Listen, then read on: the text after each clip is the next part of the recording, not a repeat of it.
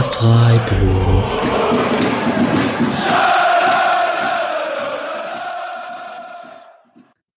Dann hallo und herzlich willkommen zur 109. Episode des Podcast Freiburg. Ich versuche es mit ein bisschen genervterer Stimme hier anzumoderieren, weil wir haben gegen Borussia Dortmund das Spitzenspiel mit der besten Defense der Liga und gut bei eigenen Standards, auch bei der Verteidigung von eigenen Standards mit 1 zu 5 verloren.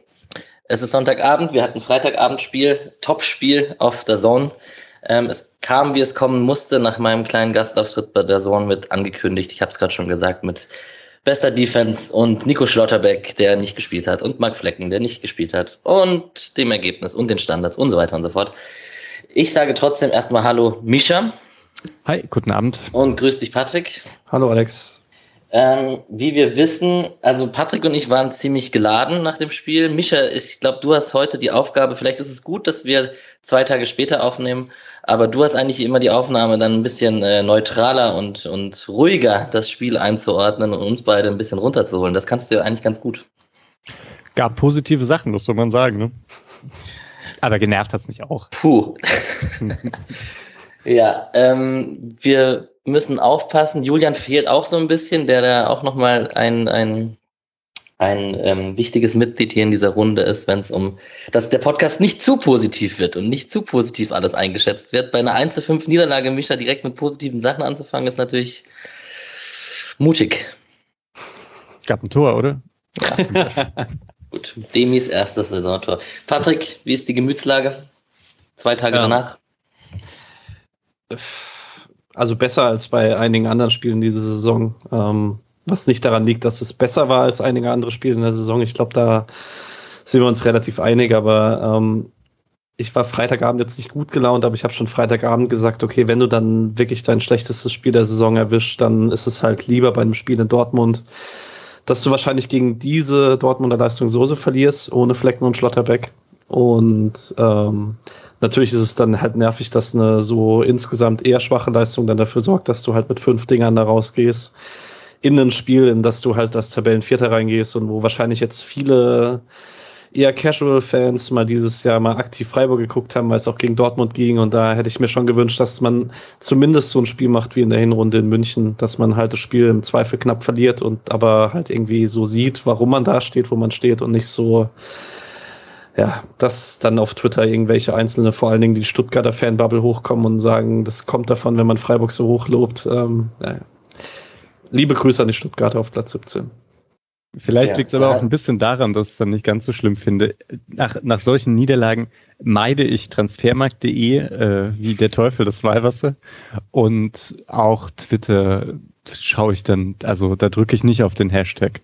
Sowas mache ich immer, wenn nach einem 6-0 gegen Gladbach oder so. Ja.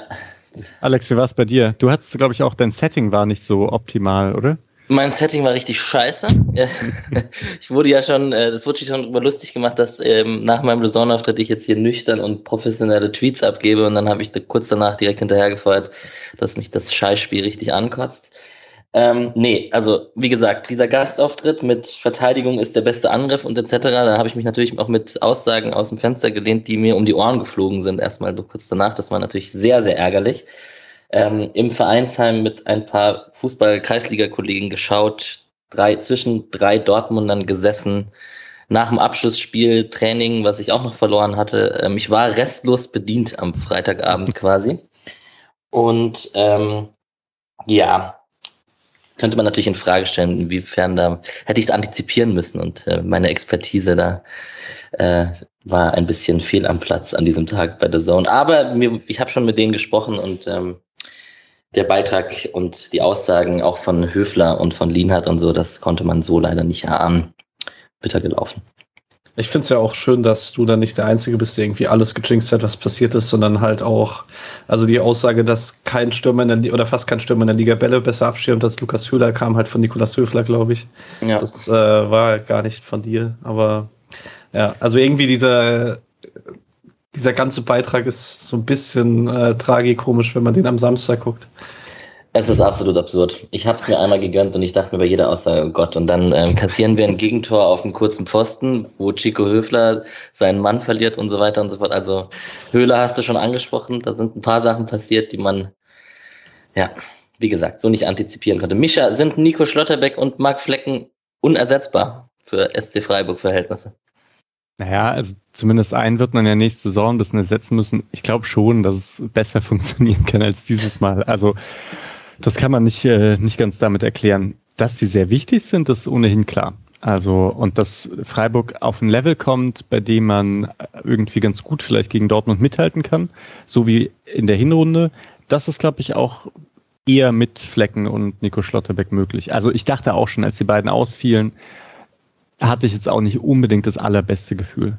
Also da habe ich gedacht, mit viel Glück und einer Defensivleistung gewinnt man 1-0 oder so, aber eher wie, naja, wie man vorletzte Saison manchmal gegen Top-Teams gewonnen hat, halt nur mit so einem Konterspiel und nicht dadurch, dass man selber irgendwie jetzt große Stiche macht. Ja.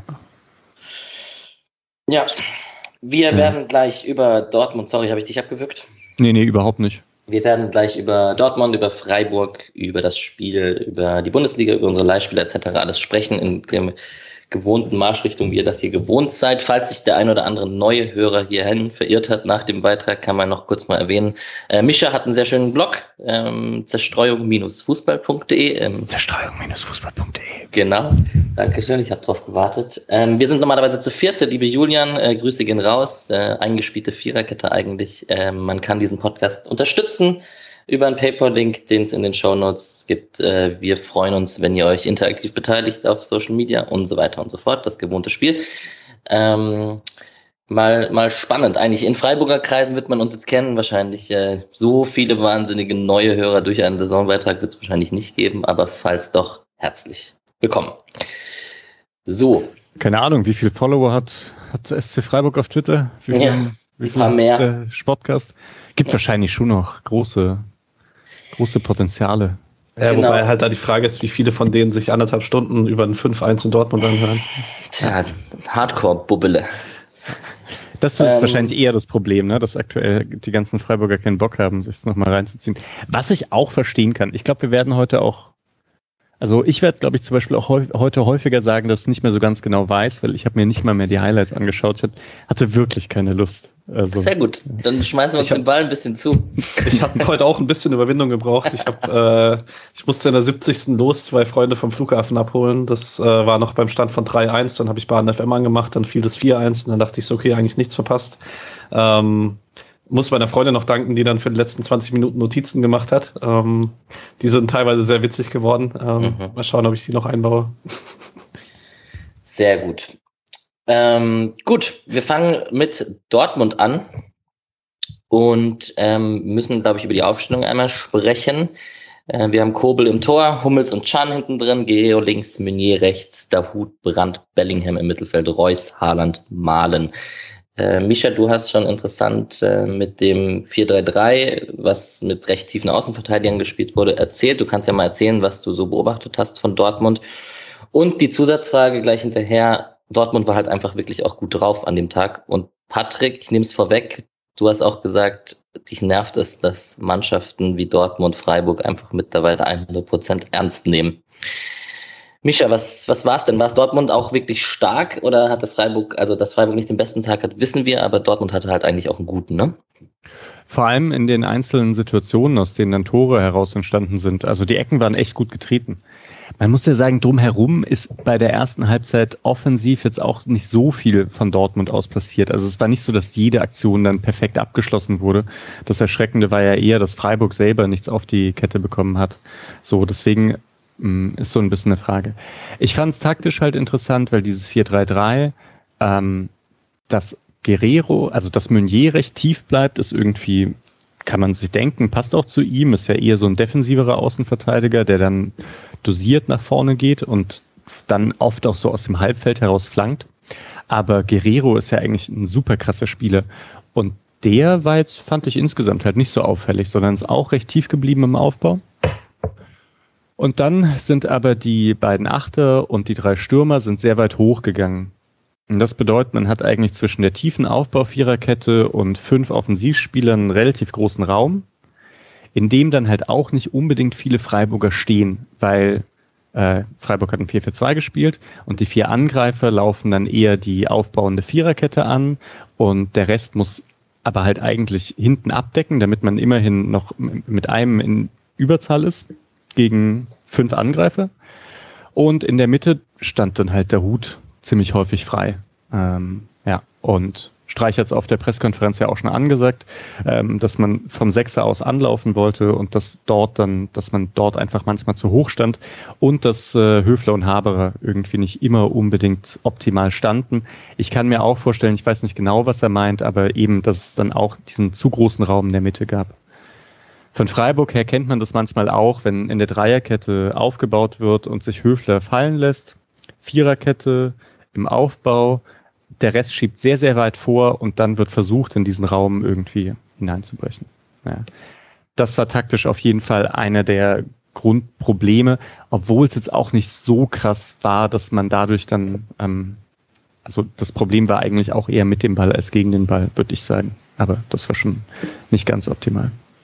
Hat sich gewundert, dass äh, man auf das große Loch nicht damit reagiert hat, wie jetzt einige Mal diese Saison, dass man eher im 4-2-3-1 angelaufen ist und dann halt der Stürmer die beiden Innenverteidiger anläuft und der dann halt Höhler oder Jeong mehr sich um der Hut kümmert, weil ich weiß, ich habe mit äh, Nick am Freitagabend noch geschrieben, Nick Steiger, der meinte, weil der war nicht so happy über die Haberer-Auswechslung, äh, weil er meinte, Haberer hat es eigentlich ganz gut gemacht und äh, dass das Zentrum so offen war, war eher eine taktische Frage als eine personelle Frage und dass das auch Jorginho und Kanté nicht abgedeckt bekommen hätten, finde ich jetzt ein bisschen wild take, aber ähm, so grundsätzlich, äh, dass man da nicht drauf reagiert hat, ist jetzt nicht unbedingt Streichlike, oder? Ist auch Kreisliga Alex der klassische Move, den wir machen, wenn wir im Mittelfeld in Unterzahl sind, dass wir einfach direkt in einem dem Stürmer sagen, nimm den Sechser, fertig.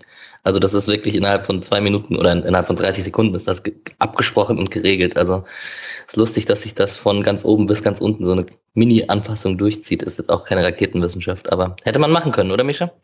Hätte man schon machen können. Also wie gesagt, das kann halt eigentlich auch meistens, ich glaube, warum das 442 genommen wurde, war ja schon die Sache, dass das ja in der Theorie, in der, also in der Hinrunde sehr, sehr gut funktioniert hat. Also Freiburg kann vom Sechser aus anlaufen, dass sich immer ein Stürmer zurückfallen lässt, der andere Stürmer auf den ballführenden Innenverteidiger draufgeht. Ne? Also hier, rechter Innenverteidiger hat, äh, hat den Ball, und dann wird angelaufen und der andere Stürmer geht zum Sechser. Der Innenverteidiger passt zum anderen Innenverteidiger. Das bedeutet dann, der eine anlaufende Stürmer lässt sich zurück zu der Hut fallen und der andere Stürmer läuft dann hoch auf den Sechser. Das ist das Schöne im 4-4-2, man kann halt flexibel dann zur Seite verschieben. Beim 4-2-3-1 wäre dann klar gewesen, dass du einen Stürmer vorne hast, also Höhle, der dann zwischen den beiden Innenverteidigern irgendwie anlaufen muss. Und Jeong wäre dann halt bei der Hut geblieben. Und also dann bekommst du halt weniger Zugriff vorne. Ähm, wäre in dem Sinne vielleicht schon besser gewesen, weil es halt nicht gut geklappt hat. Ne? Aber wie gesagt, irgendwie gab es größere Probleme als das auch, muss man, muss man so sagen. Ja, wir haben, wir sprechen gleich über die Highlights en Detail, aber wir haben in der ersten Halbzeit bis auf den Jean-Kopfball nicht wirklich eine nennenswerte Freiburger Chance, wenn man die überhaupt mitnehmen möchte. Und ähm, ja, Entlastung bei eigenem Ballbesitz. Und wenn man, wenn man mal vorne drin war, dann war oft ein Jeong oder ein Höhler allein gegen drei, vier Mann gefühlt und man hat es auch nicht geschafft, gut nachzurücken, wenn man den Ball dann hatte. Und dann waren viele Spieler allein auf weiter Flur quasi. Würdet ihr mir da zustimmen? Ähm, also ich fand schon sehr krass dafür, dass man äh, vor der Saison, äh, vor der Saison, vor dem Spiel bei The Zone auch drüber gesprochen hat, dass Dortmund jetzt in den letzten Wochen häufig Probleme hatte mit dem defensiven Umschalten. Dass wenn Freiburg dann mal einen Ball erobert hat, dass diese zwei, wie Mischa erwähnt hat, sehr offensiven Achter trotzdem relativ schnell hinterm Ball waren. Also Freiburg hat dann wirklich, also man hat nach Balleroberung selten Überzahlsituationen gehabt und äh, war dann häufig auch mal alleine gegen zwei oder so, in Schalai, in Jeong oder so. Und da hatte man dann, also wirklich sehr wenig Ruhe am Ball. Also das kam noch dazu. Also Dortmund hat für seine Verhältnisse diese Saison gut defensiv umgeschaltet. Das hat relativ konsequent funktioniert. Freiburg hat es aber auch einfach individuell sehr schlecht gemacht mit dem Ball, ähm, wo man einfach gerade so ein Spieler wie Giron, der das eigentlich mal kann, oder auch Grifo mal kurz auf dem Ball stehen, warten, bis dann vielleicht Höfler oder Haberer nachrücken können das ist einfach nicht passiert. Es war dann immer relativ blind, so in den Mann rein oder ein Pass direkt vertikal, obwohl noch gar keine Passoption da war. Das äh, war schon sehr enttäuschend im äh, eigenen Ballbesitz. Ja, wir müssen da jetzt so abstrakt drüber reden, weil wir können es in der ersten Halbzeit nicht an Szenen äh, festmachen, weil es gab ja keine richtigen Offensivszenen. Deswegen, ja, würde ich auch noch kurz, das, also ich finde es halt auch nicht richtig erklärbar.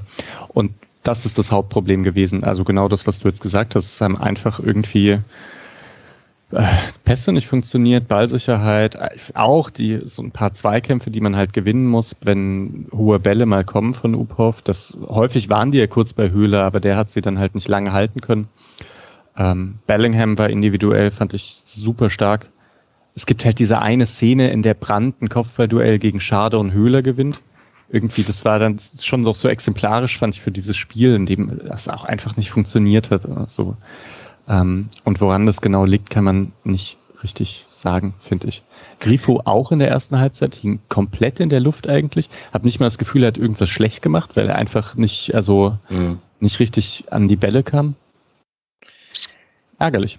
Ja, man konnte auch an Streichs äh, Wechseltaktik sehen, der war nicht mit allen sehr zufrieden. Wahrscheinlich Doppelwechsel zur Halbzeit und der zweite Doppelwechsel irgendwann ab in, der 60. glaube ich, war das circa 65. glaube ich.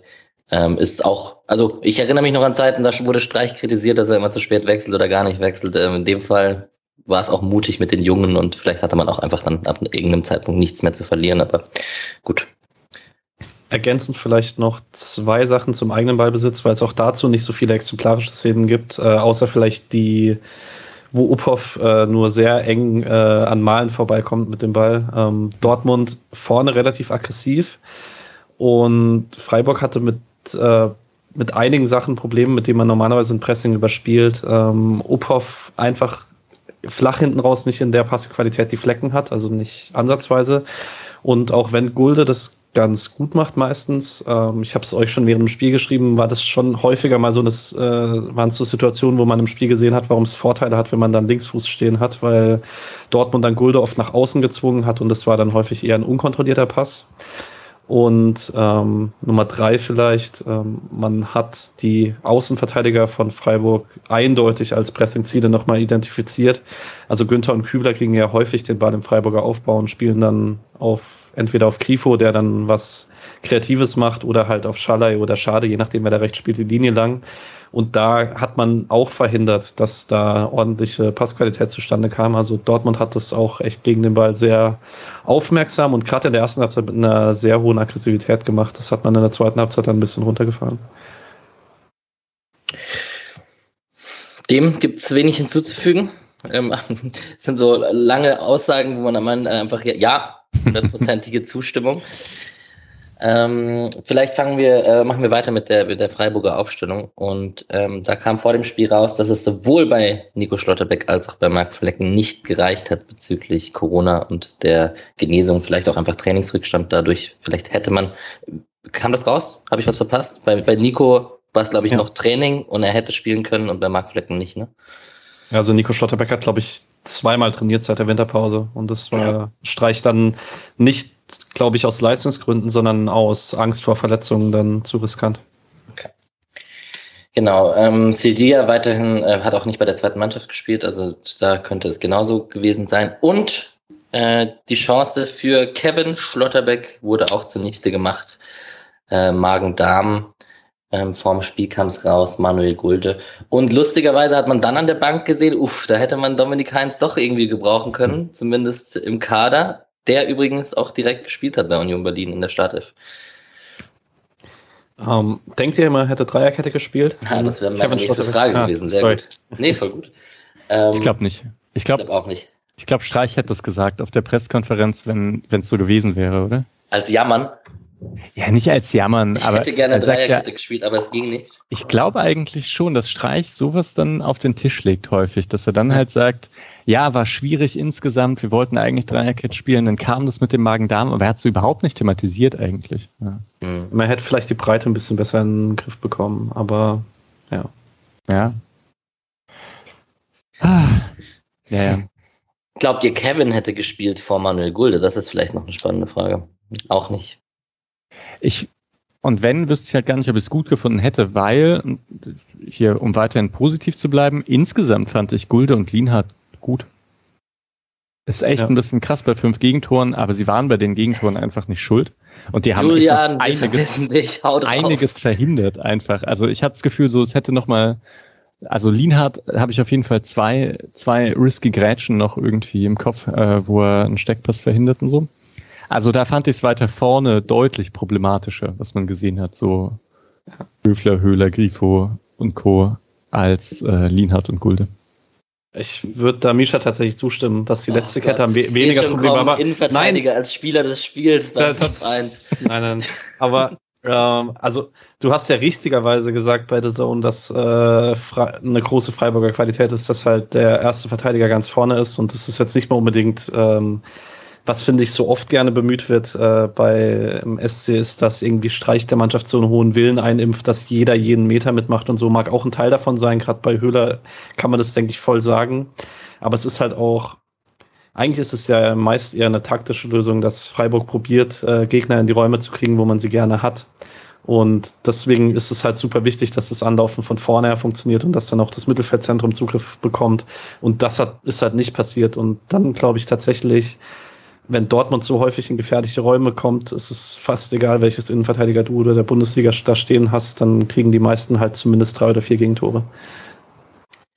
Ich hätte gerne eine Fünferkette gesehen mit Kübler als rechten Innenverteidiger und Schmid als rechten Schienenspieler, weil das ist für mich eine Aufstellung, die man halt komplett flexibel spielen kann, weil Schmid dann auch rechts, rechtes Mittelfeld spielen kann, wenn man, wenn man die Viererkette hinten spielt.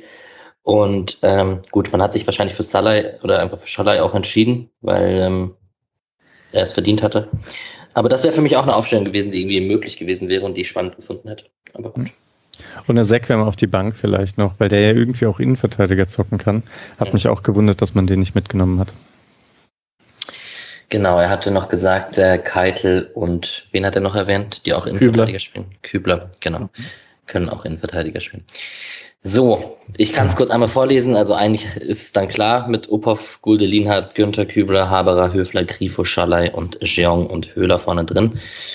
Ähm, über die Wechsel und alles Mögliche reden wir jetzt gleich, wenn wir über die Highlights sprechen. Und ja, also erstmal habe ich hier stehen, erste Halbzeit. Ich habe viel verdrängt, Mischa. Mir geht's übrigens so wie dir ähnlich. Also anscheinend hat mich da im Vereinsheim sitzend und die Sprüche von der rechts und links mir anhörend, habe ich irgendwie ein paar Szenen nicht mehr im Kopf. Aber logischerweise merkt man sich jetzt auch nicht so äh, Ballgewinn und dann wieder Ballverlust nach fünf Sekunden. Die, solche Szenen hat man nicht so präsent im Kopf wie herausgespielte Passstaffetten mit einer Torchance am Ende. Wahrscheinlich liegt es auch einfach daran. Aber eine Chance in der ersten Halbzeit, 44. Minute. Äh, Flanke Grifo, Kopfball Jeong. Mehr habe ich da eigentlich nicht so wirklich. Also ich habe tatsächlich nur eine positive Sache zu Offensivspielern stehen in meinen ganzen Notizen für die erste Halbzeit. Und das äh, ist, dass Jeong sich im Individualdefensivverhalten sehr gut angestellt hat, weil die die Balleroberung, die man hatte, wo wir dann drüber gesprochen haben, wie oft man dann schlecht mit dem Ball war, die waren fast alle durch Jeong initiiert, entweder durch mal einen gewonnenen Zweikampf oder durch, dass er Bälle abgefangen hat. Da haben wir jetzt auch oft genug die Saison drüber gesprochen, dass er da wirklich gut drin ist. Aber ansonsten, ja, wir haben es ja vorhin schon gesagt. Ballverlust nach Ballverlust. Und Dortmund halt einfach hat viele Lösungen im Ballbesitz gefunden. Ohne jetzt. Ja, was mir bei den Notizen aufgefallen ist, es kommt sehr oft der, der Name Malen vor, es kommt sehr oft der Name Dahut vor, es kommt sehr oft der Name Bellingham und so Haaland sowieso vor. Also da waren auch ein paar Spieler von denen einfach präsent an diesem Tag. Ähm, das kann man vielleicht schon mal vorwegnehmen. Ich weiß gar nicht, was ihr so an Notizen da stehen habt. Ich habe auf jeden Fall in der sechsten Minute, da wo Haaland sich den Ball an der Grundlinie holt und scharf reinspielt. Ähm, ich glaube, der war für Bellingham gedacht. Irgendeiner hätte den Fuß reinhalten können. Das war schon lucky, dass da keiner dran kam. Und ja, in der neunten Minute habe ich den ersten Wackler von Uphoff, wo er äh, Flecken-like lang gewartet, aber es kommt fast zum Pressschlag dabei raus. Ne? Also, mhm. ja. Ich glaube, sogar Malen kommt dran und ja. dann Uphoff und dann kommt Uphoff irgendwie glücklich nochmal dran und da ist doch, glaube ich, auch irgendwie sogar, daraus entsteht sogar ein Angriff, der dann, der ganz gut aussieht von der Raumaufteilung her, aber dann auch irgendwie verschludert wird ähm, durch irgendeine Ungenauigkeit. Ja, aber das war schon, das war richtig ärgerlich, fand ich, weil naja, irgendwie hofft man ja doch, dass Upov dann so Sicherheit bekommt mit dem Spiel und vielleicht dann gegen Dortmund ein, zwei Paraden holen kann. Und gleich mit sowas einsteigen ist schon blöd. Ja, ich habe mich zu einem Tweet hinreißen lassen, wo ich gesagt habe, ähm, Marc Flecken und Nico Schlotterbeck fehlen nicht nur fußballerisch, sondern auch von ihrer Ausstrahlung quasi. Wir brauchen jetzt nicht nur, weil es gegen Dortmund geht, von Mentalitätsspielern reden. Die Diskussion war ein, zwei Jahre alt beim BVB. Aber nichtsdestotrotz ist es trotzdem so, dass ähm, ja, ich habe auch über Nico Schlotterbecks leicht ausgeprägtes Ego gesprochen. Und ich glaube, wenn die beiden auf dem Platz sind, geht schon nochmal ein anderer Wind durch die Kabine und durch die Mannschaft, die auf dem Platz steht. Das äh, ist, glaube ich, jetzt nicht so die ähm, waghalsigste These. Ähm, mal abseits von Mentalität auch. Ähm. Halt, stopp, darf ich was aber zur Mentalität ja. sagen? Ja, okay, sag du erst was zur Mentalität. Uphoff ist, ist ja schon, also ich glaube, mangelndes Selbstbewusstsein ist, ist nicht sein Problem. Nee. Gut, also das da ist vielleicht an der Stelle ein bisschen falsch, das ist tatsächlich richtig, ja. ja. Ähm, genau, deswegen würde ich ja, ja, ich würde dem Tweet widersprechen. ich hatte auch das Gefühl, die, die hatten so das Kind schon oben prinzipiell. Also es wirkt jetzt für mich dann auch nach dem 4-1 nicht wie eine Mannschaft, die so, die, die nicht mehr zurückgelaufen ist, die keinen Bock mehr hat. Da hat er irgendwie nicht so funktioniert, aber so, ja, es ist dann halt einfach nur, was ist halt, Körpersprache ist halt immer irgendwie scheißegal, wenn man 5-1 hinten liegt, sieht ja alles irgendwie erbärmlich aus auch, ne? Also, und, ähm, ja. Ja, verstehe ich, dass du dem widersprichst. Ich also ja, wenn die zwei besten Spieler fehlen, ich glaube, der Glaube an sich selbst und an die Mannschaftsleistung ist trotzdem größer, wenn die beiden mit ja. dem Platz stehen. Also, ja, d'accord. Ja. Und vielleicht, wofür die Szene auch so ein bisschen das äh, exemplarisch ist, man hatte halt gegen jeden Gegner diese Saison häufiger mal so, selbst wenn man unterlegen war, konnte man sich so über tiefen Ballbesitz einfach so ein paar Ruhephasen verschaffen. Und das ist schon ein deutlicher Unterschied, ob da Flecken und Nico Stotterberg oder Opa von Gulde stehen, weil wahrscheinlich spielt Flecken in der Situation den Ball einen Tick früher und dann kommt er genauso zu Höfler, wie er da jetzt durch Zufall gekommen ist, aber er kommt halt zu Höfler und der hat dann vielleicht auch noch ein bisschen Zeit. Aber also Uphoff muss ja wirklich sehr oft lange Bälle schlagen. Ähm, Flecken schlägt auch häufiger mal lange Bälle, aber dann als taktisches Mittel und am Freitagabend waren es sehr häufig halt lang, lange Bälle, weil es irgendwie für ihn die einzige Möglichkeit war, wo ich, wo es dann auch ab und zu Situationen waren, wo ich dachte, okay, Flecken hätte den wahrscheinlich eher nochmal mit einem Pass zu einem Innenverteidiger gelöst. Und das ist auch überhaupt kein Vorwurf an Uphoff, weil Flecken halt spielerisch einer der besten Keeper der Bundesliga ist. Das muss man einfach sagen. Da kommt man von einem sehr hohen Niveau. Aber es ist was anderes, wenn du Dortmund dann halt vielleicht auch mal eine Minute laufen lassen kannst und nicht die ganze Zeit nur hinterherläufst. Das macht was mit dem Spiel. Vor allem machen sie es dann auch nicht mehr. Also ich habe das Gefühl, ganz häufig wird Freiburg gar nicht mehr so hoch angelaufen, mhm. äh, nachdem Flecken ein, zwei Mal diesen Chipball über den anlaufenden Stürmer gespielt hat. Ähm, und dann hat man meistens viel Zeit und dann kommt eben so ein kontrollierter langer Ball. Ähm, ja. Wahrscheinlich These generell hohes Anlaufen am gegnerischen 16er im Profifußball weniger geworden, dadurch, dass Torhüter und Innenverteidiger fußballerisch besser sind und ähm, das leichter ausgespielt wird und man sich quasi kaputt rennt und ähm, die Abstände zu groß werden. Also das ist wahrscheinlich in direktem Zusammenhang miteinander zu bringen. Auf jeden Absolut. Fall. Also Freiburg sieht es eigentlich, kaum, ne? ja, man sieht es eigentlich fast nur noch bei Mannschaften, wenn sie dann auch Mittelfeld und Abwehrreihe genauso hochschieben. Also wenn sie wirklich das Spielfeld im gegnerischen, in der gegnerischen Hälfte eng machen wollen, aber so, dass irgendwie die Mannschaft tief bleibt und vorne zwei Stürmer hoch anlaufen, was man vor zehn Jahren oder mal so gesehen hat, das siehst du eigentlich gar nicht mehr. Das Mhm. Der Rückstand halt dann, ja genau, der, aber wie du gesagt hast, der wird dann alles nach vorne geworfen. Hey Leute, wir haben noch fünf Gegentore vor uns. Ja, let's go. Aber ich fand das jetzt vom taktischen, von der taktischen Besprechung sehr Fall. gut. Ja, auf jeden Fall. Ja, ich habe nur, mir graut nur vor dem, was kommt. Nee, wir machen das recht flott. Äh, ich habe 11. Minute Davut auf Malen, der schießt rechts für oben vorbei. Ich habe 13. Minute Bellingham, er läuft den Ball, ähm, das wird noch geklärt, bevor der Ball zu Haaland kommt. Und dann haben wir in der 14. Minute das 1 zu 0 von Meunier, der es in bester Chico Höfler Manier gegen Chico Höfler als Gegenspieler macht. Es sieht kurz so aus in der Wiederholung, dass Höhler der Gegenspieler ist. Höhler ist aber, glaube ich, einfach der freie Mann am Fünfer. Oder also glaube ich zumindest. Oder er hat einen Gegenspieler, der auch da irgendwo in der Gegend rumgeturnt ist. Aber ähm, auf jeden Fall kommt man jeder zum Kopfball und ähm, ja, nicht so gut. Also, ich greife, das ist das einzige von den fünf Toren, das ich relativ wenig kritisieren werde, weil ähm, wir sagen es auch bei Freiburger Toren immer mal wieder, wir machen uns darüber lustig, wenn sich Gegner gar nicht taktisch drauf einstellen, dann sieht es manchmal ein bisschen witzig aus. Also es passiert ja fast nicht mehr, aber wenn Höfler mal frei an den ersten Pfosten laufen kann, ist es komisch. Aber die Freiburger machen ja die Wege mit. Und wenn der Ball mit Schnitt genau auf den Punkt kommt und der Angreifer mit sehr viel Dynamik dahin geht und ein gutes Timing hat, ist die Eckball-Variante einfach super schwierig zu verteidigen. Und es ist halt kein Zufall, dass Freiburg damit häufig trifft. Mich würde halt wirklich interessieren, weil man spiegelt ja häufig den, den Gegner in der Vorbereitung, also dass man irgendwie das äh, Team B das spielen lässt, was Freiburg spielen möchte, also in der Vorbereitung auf die Spiele. Und mich würde es interessieren, ob, ob Dortmund diese Variante vorher schon drin hatte oder ob sie, ob sie sich mit Freiburgs Standards auseinandergesetzt haben und dann gesagt haben, sieht ganz gut aus, eigentlich wird es passen. Keine Ahnung, wahrscheinlich nicht. Wahrscheinlich hatten die es vorher auch schon im Repertoire. Aber ich habe es ganz so im Kopf, dass Dortmund am kurzen Pfosten Ecken reinköpft. Nee, ich auch nicht.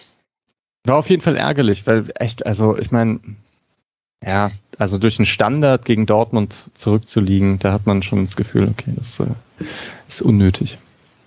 Aber ich würde vielleicht trotzdem einen ähnlichen Punkt machen. Wir hatten es letzte Woche davon, als Freiburg noch früher getroffen hat. Aber man kann es vielleicht nach einer Viertelstunde ein bisschen mehr sagen als letzte Woche nach sechs Minuten. Das Tor ist zu dem Zeitpunkt halt schon verdient.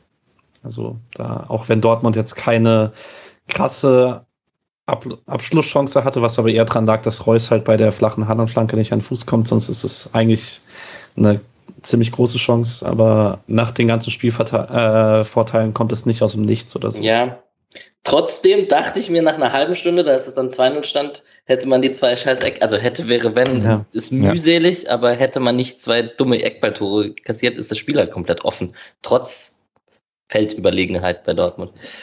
Und ich dachte auch, das ist ja in Ordnung, wenn man als, also gegen Dortmund ein Defensivbollwerk praktisch da hinstellt. Äh, selber nach vorne braucht man ja nur die eine Aktion, um 1-0 zu gewinnen oder so. Also es, ich ging auch eher in die Richtung von Alex, dass man so denkt, hey, so viel mehr als diese zwei Ecken ist ja gar nicht passiert. Gab jetzt keine 1 gegen 1 Situation bis dahin. Hast du gerade dein Hey fuck äh, geschluckt, während du es sagen wolltest? N nee, ich glaube nicht. Ich weiß es jetzt gar nicht. Vielleicht. ja, wir dürfen auch fluchen nach einem 1 zu 5 gegen Dortmund auf jeden Fall. Ja. Gut, das 2 0 nach der Ecke ist in der 29. Minute passiert. In der Zwischenzeit habe ich so ein paar Kleinigkeiten aufgeschrieben, wie pff, Hummels spielt auf Malen, Haberer muss faulen, äh, Reus auf Bellingham, bisschen zu steil, Upov kommt noch dran. Ähm, pff, ja, wenig Zugriff in der 20. Minute steht da mal bei mir so zwischendurch. Ist aber nichts Neues, haben wir jetzt schon oft erwähnt, Patrick. Ja, vielleicht noch eins zu dem ergänzen, was Misha vorhin schon gesagt hat, dass äh, eben die offensiven vier von Freiburg sehr hoch waren und der Rest dann mit dem Rest tief bleiben musste. Das hatte halt auch echt den Nachteil, dass man, wenn die erste Pressinglinie überspielt war, super tief stand. Also die vier sind dann schon mit zurückgelaufen, aber man hatte Dortmund halt immer schon im letzten Drittel. Und das, äh, also man, man ist selber nicht irgendwie rausgekommen hinten. Ähm, auch so ein bisschen was, wo ich mich gefragt habe, ob man das vielleicht ein bisschen besser hinbekommt, zumindest situativ, wenn dann Nico Schlotterbeck steht, weil man da ja grundsätzlich ein bisschen höher steht, meistens, wobei wahrscheinlich so wie es Dortmund gemacht hat, hätte man dann trotzdem ähnlich reagieren müssen, aber ja, man ist nicht so wirklich hinten rausgekommen. Was auch daran lag, dass man dann in Umschaltbewegungen einfach schlecht war. Yes, jetzt habe ich gar nicht die Eckball-Statistik vorliegen. Wie viel waren es denn am Ende? Also man könnte ja auch sagen, wer so viele Ecken gegen sich bekommt, muss sich nicht wundern, aber ich weiß gar nicht, ob es so viele waren. Ich glaube, die dritte war, führte zum 2-0, oder? Okay. Ne, die vierte dann. Aber die vierte? Ja. Mhm. Na gut. waren die? Ich habe die gar nicht. Äh die war, also die dritte war in der 28. und dann direkt die 29. Also das waren zwei hintereinander. Genau. Mhm.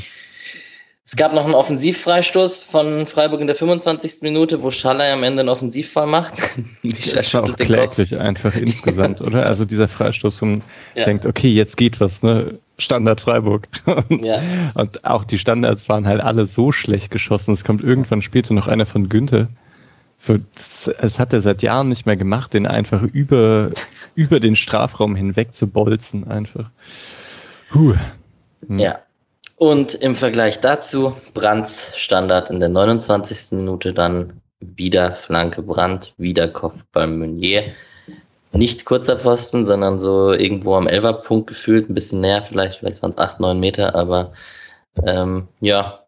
Der, Patrick, jetzt komm, fangen die Gegentore an, wo du meckern möchtest, ja? ja der war schlechter verteidigt, finde ich. Also. Ja, absolut. Ich find, wenn der Ball in den Raum kommt, musst du normalerweise kannst du als Abwehrspieler so stehen, dass du einen Weg Richtung Tor schwer machst und äh, Meunier hat echt ein, äh, eine, zwar jetzt nicht irgendwie sechs, sieben Meter vorm Tor, aber zehn Meter vorm Tor, der Ball kommt mit Schnitt auf ihn und er hat einen, eine freie Platzierung halt. Also er sieht das Tor gut und den darfst, das darfst du normalerweise nicht hergeben nach der Ecke. Das ist ein bisschen zu einfach. Vor allen Dingen ohne wirkliches Kopfballduell auch.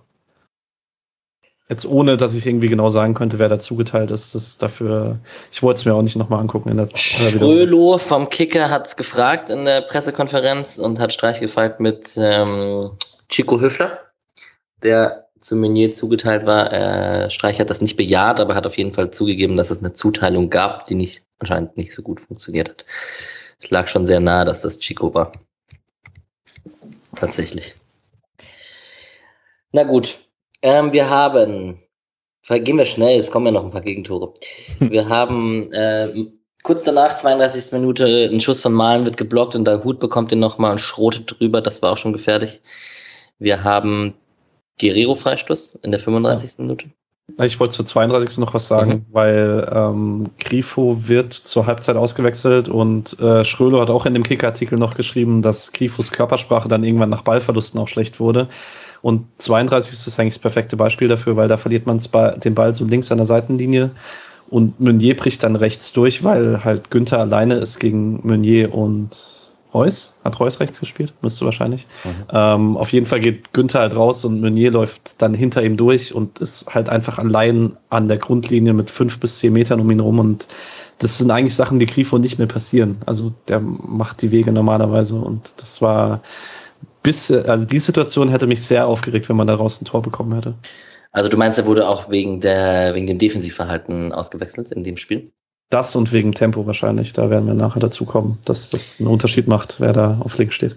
Ich ziehe jetzt eine Sache vor, weil der gute alte Schrölo, Grüße gehen raus, falls er zuhört, hier schon zweimal erwähnt wurde hat eine ziemlich mutige Frage gestellt in der Pressekonferenz. Ich weiß nicht, ob ihr es gesehen habt und hat Streich darauf angesprochen, dass er etwas passiver gecoacht hat, als man das von ihm kennt und Streich sichtlich angefressen. Micha, du lachst? Ja, Weil es nicht die klügste Frage war. Nee. Also es gibt, also es gibt doch schon irgendwie, weiß man so langsam, wann man aus Streich was herauslocken kann also wann, wann der irgendwie dann so ins Erzählen kommt und vielleicht auch mal ein bisschen mehr aus dem Nähkästchen plaudert oder so ja, und wann man einfach nur so. Genau, da fragt man dann, oh, schade, hat ja echt guten Impact gehabt nach der zweiten Halbzeit. Fanden Sie das auch so? Ähm, ja, am Mittwoch ist ja schon das nächste Spiel. Was, äh, wie wird sich darauf vorbereitet und so? Das sind ja dann die Fragen, vielleicht, die man eher stellt. Ja, ich zitiere Streich, er fand es ziemlich anmaßend und ähm, hat äh, Carsten Schutter-Lorenz hat diese Meinung oder diese Wahrnehmung exklusiv. also, ja. Vielleicht ist ja auch, also als Reporter ist ja vielleicht auch lustig, den ein bisschen zu kitzeln dann in so einer Situation. Aber, Weil man ja auch aber Schwulo muss, macht also, das ja eigentlich nicht. Nee, also, genau. Das ist ja nicht seine Art. Aber, also, also als, wenn man, wenn man eine Aussage hervorprovozieren möchte, hat er seinen Job gut getan. Also. Tatsächlich, ja. Um, ähm, aber jetzt so tatsächlich, äh, wenn man das mal runterbricht auf, äh, auf den objektiven Teil der Frage, man, man hat ja Streich sehr, sehr häufig gehört jetzt in den letzten Jahren durch die äh, vermaledeiten Geisterspiele. Und so richtig laut ist er ja meistens, wenn er ein aktives Pressing anleitet und so. Und das war ja relativ schnell nicht mehr angesagt, weil man ja eher dann äh, passiv geblieben ist und jetzt nicht unbedingt dann vorne durchgelaufen ist und so. Vielleicht auch deswegen einfach ein bisschen passiver. Mhm. Ehrlich gesagt peitscht er meistens auch einfach nur Einzelspieler an, oder? Dieses ja. weiter, weiter. Wenn, wenn irgendwie, das ist eigentlich interessant. Ich weiß nicht, Alex, das musst du mal aus der Kreisliga erzählen. ist das typisch Fußballer, dass wenn sie bei einem, also beim Zweikampf, äh, den, also das Gefühl haben, sie haben den verloren, dass sie dann wirklich auch aufhören, ablassen? Weil es ist ja tatsächlich so, meistens, wenn man sich dann wieder reinkämpft und so, dann kommt man wieder hinter den Spieler, dass es irgendwie auch wichtig ist, immer drinnen zu bleiben. Aber es scheint Streich schon irgendwie besonders zu forcieren bei seinen Coachings. Im Prinzip sprichst du jetzt Streichs Lieblingswort Frustrationstoleranz ein bisschen mhm. an. Ähm, die gibt's bei vielen Spielern nicht, das ist korrekt. Und äh, nach einem verlorenen Zweikampf oder wenn man so ins Leere läuft gegen zwei, drei Spieler, ähm, da immer wieder direkt umzuschalten und so, ich glaube, das, das haben 80 Prozent in der Kreis, also in der Kreisliga wahrscheinlich noch viel, viel weniger als äh, weil sie auch ein kleines Bäuchle vor sich her, vor sich her schieben. So. also es wird auch, man kann ja keinen Krampf hervorprovozieren in der 70. Minute. Ne? Ist ja auch die anstrengendste Bewegung tatsächlich. Läufst halt äh, mit ein bisschen Tempo an, bist überspielt, musst dich mit den Gelenken umdrehen und wieder in den Sprint gehen. Das ist schon eine der anstrengenderen Bewegungen im Sport. Ja. ja. Ja, deswegen gerne hinten reinstellen und ausgeruht wird hinten und nicht vorne. Mhm. Ja, stark. Genau. Äh, der Freistoß, da war Upov mal wieder nicht. Ja. Und am sichersten, ne?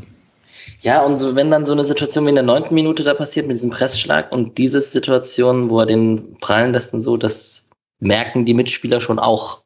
Und ja. Ähm, ja.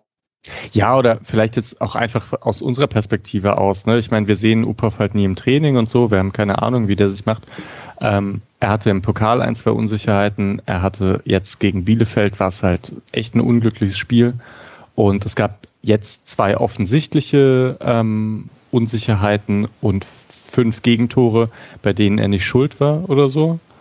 Aber ähm, ja, also mit etwas Glück fischt er noch einen raus. Ich ziehe noch was vor. Ähm, ich sag, er bekommt trotzdem nochmal die Chance gegen Hoffenheim.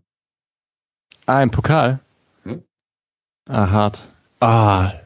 Möglich. Äh, Würde ich aber ärgern. Wie, wie, wie wär's, wie fändest du es? Ja, ich möchte auch, dass Mike Flecken spielt. aber ich könnte es mir vorstellen, dass man da konsequent, also Pokal noch sagt und ähm, nach Dortmund war jetzt auch einfach nicht das einfachste Spiel für ihn, logischerweise, dass da vier auf die Hütte kommt. Und ich könnte mir vorstellen, dass man da noch so ein bisschen Treuebekenntnis zur, zum zweiten Keeper macht und so. Aber kann auch sein, dass man sagt, Flecken bekommt das Pokalspiel, um wieder reinzukommen, direkt. Patrick, was glaubst du?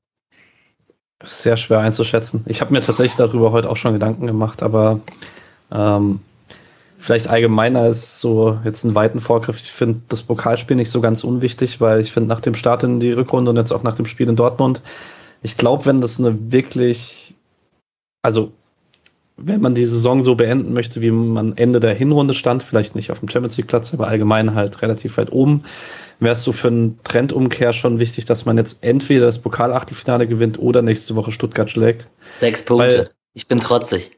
Ja, also drei Punkte ja, und weiterkommen ist ja völlig egal, was ich jetzt tippe oder so, aber ich finde es tatsächlich, also wenn du beide Spiele nicht gewinnst oder halt im Pokal ausscheidest und Stuttgart nicht schlägst, dann ist schon so ein bisschen die Chance da, dass du in einen Trend kommst, der nicht Richtung Abstiegskampf führt, nicht mehr, ist klar, aber halt der vielleicht auch nicht dahin führt, wo man gerne hin möchte. Und deswegen, ich könnte mir schon vorstellen, dass Streich das auch sieht und dass dann Flecken spielt, wenn er fit ist. Zumal das jetzt halt auch nicht Pokal erste oder zweite Runde ist, dann gegen jeweils einen Drittligisten, sondern es ist halt ein Achtelfinale bei einer sehr guten TSG Hoffenheim. Ich muss es aber auch noch kurz sagen, es, ist, es wäre mir eigentlich auch egal. Also wirklich, wenn Freiburg Achter wäre, glaube ich, würde es mich mehr Achter wird oder, oder Zehnte, würde es mich mehr stressen, dass man, ja, das, das würde mich auch stressen, aber dass man dann halt jetzt noch ziemlich viele Spiele verliert und mich das meistens aufregt. Aber ja, also da bleibe ich dann doch irgendwie etwas konservativ. Äh, wenn Freiburg nicht im Abstiegskampf ist, äh, ist Tabelle immer nur ein Bonus für mich auch. Mhm. Da sind mir die Wochenenden wichtiger. Ja, äh, keine Sorge, wenn ihr auf die Zeit schaut. Wir haben jetzt einige Punkte schon ähm, vorgegriffen, ja. die später gekommen werden. Aber es ist doch auch mal ganz nett, die einzubauen, wenn es passt. Ja. So, was haben wir denn nach dem Freistoß? Ähm, Da stand im Kicker-Ticker, stand auf jeden Fall in der 38. Minute, ist es spannend, weil die Fehlpässe bei Dortmund sind real, die gibt's auf jeden Fall, aber Dort Freiburg macht nicht viel draus. Also da wurden Hummels, Dahut und Reus zum Beispiel genannt. Also man hätte schon auch die Möglichkeit gehabt, mehr Dortmunder Fehler zu bestrafen und hat das halt nicht geschafft in diesem Spiel. Ähm, fand ich relativ passend, der Kommentar. Ähm, genau, wir haben Opov klärt Guerrero Abspiel zur Ecke in der 40. Wir haben Gulde blockt einen Schuss aus der Drehung von Haaland. Ähm, wir haben nochmal zwei Minuten später eine Gulde Grätsche gegen Haaland. Und ähm, dann haben wir die einzige Chance von Freiburg. Ja, Patrick? Ich wollte nur noch mal sagen, ähm, Manuel Gulde? Gulde hat es individuell wirklich gut gemacht gegen Haaland. Also in Situationen, wo er eins zu eins mal Haaland verteidigen musste, hat er das wirklich gut gemacht. Er hat er ist nicht in das Niveau gekommen von Nico Schlotterbeck von der Hinrunde, dass er halt häufiger verhindern konnte, schon bevor Haaland überhaupt in diese Situation gekommen ist. Aber wenn es dann um Defensivaktionen gegen Haaland ging, war das echt ein gutes Spiel von Manuel Gulde. Ja, dann haben wir in der 44. Minute, sorry, ich rush ein bisschen durch die Hand. Ja. Ähm, Ballverlust BVB, da hat Grifo dann mal, das haben wir letzte Woche schon besprochen, wenn er dann äh, quasi sich reindreht und dann nicht Günthers Seite mitnimmt, sondern halt die Flanke schlägt, die Halbfeldflanke, ähm, aufs Tor hingezogen. Äh, und dann das Kopfballwunder Jeong kam zum Kopfball und ähm, ja. Wenn Schau, das die, Hummels ohne Chance. ja, genau. Wenn Jeong sich in die Höhe wenn schraubt. Er steigt, ja, genau. Ja, und dann wäre es wahrscheinlich cool gewesen, wenn man mit einem 2-0 in die Halbzeit trotzdem geht. Ähm, leider nicht. Ähm, der Hut, ja, eigentlich müssen wir über Höhler sprechen. Ne? Ich, der ihn immer lobt und feiert. Ein Höhler-Ballverlust, den man so meistens nicht von ihm kennt. Zumal er ihn erst verliert, dann fast wieder hat und dann nochmal verliert oder weggespitzelt bekommt von der Hut. Ähm, Bellingham bekommt den Ball, dreht sich auf, passt auf Haaland, der das auch von, der, von rechts kommt mit seinem linken Fuß. Dann dreht er sich so mit seinem 1,90 Meter Schrankkörper und schafft es trotzdem, da mit seinem linken Fuß halt so einen technisch guten Abschluss hinzubekommen. Haaland, krass. Braucht man keine zwei Meinung. Kleine Kritik an Uphoff. Ich weiß nicht, das müsste ein Torwart-Experte besser beurteilen, aber ich finde, er macht sehr viel vom Tor auf. Ich weiß aber nicht, ob er das halt, also wie man das viel besser macht, keine Ahnung, aber ich finde, es sieht auch nicht so koordiniert aus, wie er aus dem Tor rauskommt. Auch wenn natürlich das Hauptproblem halt im Mittelfeld liegt. Ja, man muss halt sagen, Höhler, wenn der, wenn der Bälle festmacht, ist er ja meistens so ein bisschen isoliert, also auch bei Gegenspielern. Häufig, dass dann ein Gegenspieler bei ihm im Rücken ist, weil er den Ball auch in eine Richtung annimmt, wo jetzt nicht so viele andere sind. Diese Aktion war dann ja doch irgendwie so sehr im, im Mittelfeld. Äh, ich glaube, da sind irgendwie zwei, drei Mitspieler und Gegenspieler in der Nähe und das ist dann eigentlich nicht die Situation, in der da, also der, der macht ja keine Bälle fest, indem er dann zwei, drei Haken schlägt und äh, ja, und sich dann mit, äh, naja, mit einer Pirouette rausdreht oder so. Aber das ist halt trotzdem, das genau sowas darf halt 90 Minuten lang gegen Haaland nicht passieren eigentlich. Ne? Dass, dass es so eine Balleroberung gibt und der startet so von der Abseitslinie zwischen, zwischen wem eigentlich? Zwischen Innen- und Außenverteidiger oder zwischen den Innenverteidigern, wo dann halt auch kein, da ist das ist dann vorbei einfach, ne? Da, nee, also er ist rechts von Gulde, aber er ist jetzt nicht wirklich zwischen Gulde und Günther, weil Günther da noch aufgerückt ist und da auf mhm. weit und breit nicht zu sehen ist in der Wiederholung. Als kleine Verteidigung von Höhler vielleicht. Es ist auch gesamt nicht gut gemacht von dem Team um ihn rum, weil Dortmund macht es ja da sehr eng. Ich glaube, der Hut ist, äh, der Hut ist hinter ihm, Bellingham spitzelt dann letztlich den Ball weg und kommt dann auch dann noch, noch mal hin und so. Aber Höhler steht dann halt eben äh, da, kriegt den Ball und hat auch nicht wirklich eine Passoption, weil weder Höfler noch Haberer sich dann in dem Moment, wo der Ball zu Höhler geht, anspielbar machen. Das ist, äh, kann man da auch besser lösen. Klar muss er dann im Zweifel sagen, okay, ich weiß nicht, irgendein Spieler ist wahrscheinlich so frei, dass er den Ball dann im Zweifel schlagen kann ähm, ohne dass man dann halt wirklich ein, äh, irgendwas Positives mitnimmt aus dem Ballbesitz. Aber man reagiert halt auch nicht gut drauf, dass man da eine Balleroberung hat. Das kann man einfach besser lösen. Ja. Yes. So, zweite Halbzeit, Akanji kam für Chan, bei dem sah es schon ein bisschen so aus, dass es vielleicht nicht weitergeht. Habt ihr gesehen, als die versucht haben, ihn auseinanderzureißen? Nee. nee, also, als er da an der Seitenlinie lag? Genau, als er in der Seitenlinie lag und ich glaube, irgendwie war da, also musste man was ein- oder ausrenken oder so. Aber es war lustig, weil diese beiden Betreuer, der eine hat, äh, hat ihn am Oberkörper gezogen, der andere hat, hat seine Beine gezogen. Wie auf der Folterbank. Wie auf der Folterbank tatsächlich, ja. Haben sie ihn gestreckt. Vielleicht, nachdem er das Kopfballduell gegen Jeong verloren hat, haben sie nochmal versucht, die letzten Zentimeter rauszuholen. Yes, da kam Akanji rein, auf Freiburger Seite eben, haben wir schon angesprochen, Schade und Demirovic für Jeong und Grifo, die beide auch einen Impact haben sollten auf diese zweite Halbzeit, zumindest mehr als in der ersten Halbzeit. Ähm, ja, 47. Minute Upov sicher gegen Dahut, 48. Minute Günther tankt sich mal durch, ist mal vorne zu sehen, kein Abnehmer von seinem Ball. Ähm, 50. Minute muss man wahrscheinlich drüber reden. Erste nennenswerte Chance von Freiburg, wo der Steilpass auf Demirovic kommt. Ich habe nicht in Erinnerung, wer diesen. Ah doch, es war ein Einwurf von der, von der linken Seite. Ähm, Höhler spielt direkt auf Schalay, der quasi mit One-Touch in den Lauf von Demirovic spielt. Und der umkurvt eigentlich schon Kurbel und kommt dann aber nicht zum Abschluss und verzettelt sich dann so ein bisschen aus dem spitzen Winkel. Ähm, aber es war doch nach fünf Minuten schon in der zweiten Halbzeit zu sehen, dass es ein bisschen die Veränderung hat gut. Die zwei Wechsel. 52, ja. Ja, nee, ich wollte ja äh, absolut bestätigen und vielleicht kann man das auch noch sagen zu dem psychologischen, wie man dann irgendwie mit so einem Spiel umgeht. Wenn man 3-0 zur Pause zurücklegt, also jetzt als, als Zuschauer, habe ich das Spiel auch so ein bisschen abgehakt und denke dann nur irgendwie, ach, vielleicht gibt's noch ein, zwei schöne Situationen. Aber das ist echt was anderes, als wenn man so ein 2-1 gegen Hoffenheim in der letzten Minute kassiert. Oder, mhm. oder halt in der 85. gegen Bielefeld das 2-2 oder so. Deswegen fand ich, also war ich da auch irgendwie entspannt schon in der zweiten Halbzeit. 52 Minute Dahut äh, tänzelt Lienhardt aus auf der linken Seite, passt zurück, erst auf Reus, der den Ball nicht äh, Volley äh, abnehmen kann, der landet dann beim Malen, der knapp vorbeischießt. Ähm, dann gab es eine Ecke mit einem Haaland-Kopfball und mh, eine Flanke von Brandt, die die Oper pflückt. Und dann haben wir das Tor von Freiburg, das 3 zu 1 in der 61. Minute.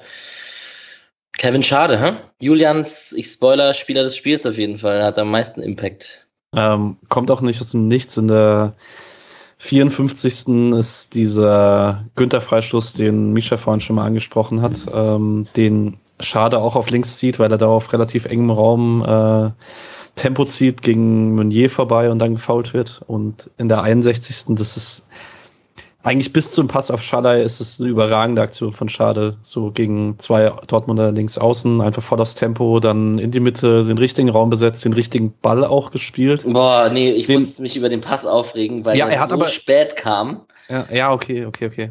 Und ähm, es ist nur Schaleis gutem Absetzverhalten äh, äh, zu danken, dass da überhaupt eine, eine Chance passiert, weil er tänzelt wirklich äh, gefühlt drei, vier Sekunden lang im Sprint an dieser Absetzlinie und ja, steht ganz knapp nicht im Abseits. Und ich dachte echt so, und dann kam der Pass auch nicht so richtig in Lauf, sondern. Nee, so ein bisschen Rücken, genau. Genau. Aber, also soll jetzt die Aktion von Schade nicht schmälern, aber ich fand, der, der Pass hat mich schon aufgeregt und wenn da keine Chance daraus entstanden wäre, hätte ich gedacht, na toll. Erst geile Aktion, dann schwache Aktion. Klassiker. Kennt man. Wäre so ein bisschen exemplarisch gewesen dafür, was. Äh, dass vielleicht die Passschärfe allgemein einer der großen Unterschiede am Freitagabend war, weil Dortmund die wirklich über 90 Minuten meistens hatte. Das äh, wurde von The Zone ja auch häufiger mal angesprochen, gerade in der ersten Halbzeit, dass man wirklich mit sehr hohem Passtempo gespielt hat. Und Freiburg nicht so sehr. ähm, ja. Und dann freut's halt, dass äh, wirklich guter Abschluss Schalay, da Kobel hält ihn gut, würde ich sagen. Also das war jetzt kein Winkel, aus dem man erwarten kann, dass da unbedingt ein Torschuss kommt, der den Kobel dann nach vorne abwehren muss. Und für Demirovic freut's mich sehr. Das äh, ist sehr positiv. Absolut. Ähm, hoffen wir, dass es ihm gut tut. Vielleicht ähm, gegen Hoffenheim und Stuttgart in der englischen Woche kann man eh davon ausgehen, dass der ein oder andere Spieler mehr, zum, also ein paar Minuten mehr bekommt als vielleicht jetzt zuvor. Und für Dimirovic kommt es gerade zur richtigen Zeit. Vielleicht könnte er ja das Zünglein an der Waage sein für die Rückrunde, dass man oben oder ein paar Punkte holt auf jeden Fall. Ähm, ich wollte noch kurz den Schallei-Abschluss loben, weil mir das auffällt, dass in der Bundesliga echt viele Spieler das schaffen, den Schuss so zu nehmen, dass er durch den Ausfallschritt des Verteidigers geht. Das finde ich ziemlich interessant. Ähm, etwas, worüber sich jetzt Kreisliga Alex bei seinem Abschluss kaum Gedanken macht. Oder man macht es intuitiv automatisch tatsächlich. Das kann tatsächlich sein, dass man dass man die Abwehrbewegung sieht und halt darauf spekuliert, dass da ein Schritt kommt und dann da schießt. Aber das passiert echt oft, dass die quasi getunnelt werden in ihrem Ausfallschritt. Ähm, würde ich, ich behaupten, ist kein Zufall. Nee, ich habe da auch vor ein paar Jahren mal gedacht, äh, immer in solchen Situationen, boah, das war knapp am Block vorbei und inzwischen passiert es so häufig, dass. Ja. ja. ja, also und wisst ihr, von wem ich das zum ersten Mal gehört habe? Mhm. Mehmet Scholl als TV-Experte hat das gesagt, dass er das sogar im Training äh, irgendwie bei, weiß nicht, hat er nicht Bayern 2 trainiert oder so, ähm, das auch immer seinen Spielern sagt, dass man immer durch den Ausfallschritt durchschießen soll. Siehst du, eine Sache von Mehmet Scholl gelernt.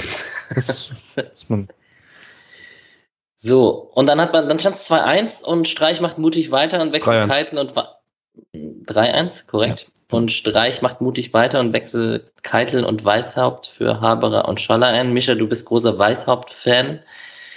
Ähm, ich habe in der zu dem Zeitpunkt geschrieben, ja, mega nice, dass sich Freiburg nicht aufgibt, trotz so einem Spielstand. Und jetzt ist es 3-1. Und man hat irgendwie das Gefühl, da geht noch was. Und das Tor im Nachhinein tat mir das nicht gut, weil das hat mit meinen Gefühlen gespielt. Und im Vereinsheim habe ich kurz gejubelt und habe gedacht, da, da könnte noch was gehen und so und wurde schnell auf den Boden der Tatsachen zurückgeholt. Ich glaube, ich muss, äh, ich, Weißhaupt gebe ich, glaube ich, Patrick ab. Der, der ich glaube, ich noch ein bisschen. Der Schmerz äh, ist zu frisch. noch ein bisschen gehypter von Weißhaupt ist als ich, glaube ich.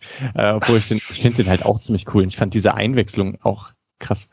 Besonders lustig fand ich, ähm, Kübler rennt ja erstmal Richtung Außenlinie und dann dachte ich, bringt der jetzt Weißhaupt für Kübler?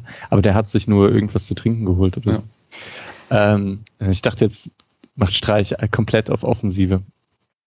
Ähm, jetzt mal unabhängig vom 4-1, was wir noch ansprechen werden. Ähm, äh, Erstmal kurz zum Wechsel. Keitel für Haber kann ich irgendwie verstehen. Äh, ändert zwar nichts am grundsätzlichen Problem von der Mannunterzahl im Zentrum, aber Keitel ein bisschen defensiv stärker, ein bisschen physischerer Spieler als Haberer vielleicht. Ähm, und Weißhaupt finde ich jetzt auch nicht ganz unverständlich. Ähm, Schalay kam dann immer besser ins Spiel. Das hätte für mich ein bisschen dagegen gesprochen, dass man ihn reinnimmt. Und ich weiß jetzt auch nicht, ob Weißhaupt zwingend schneller ist als Schalay. Das kann ich nicht so ganz beurteilen. Wahrscheinlich eher nicht. Ich glaube nicht.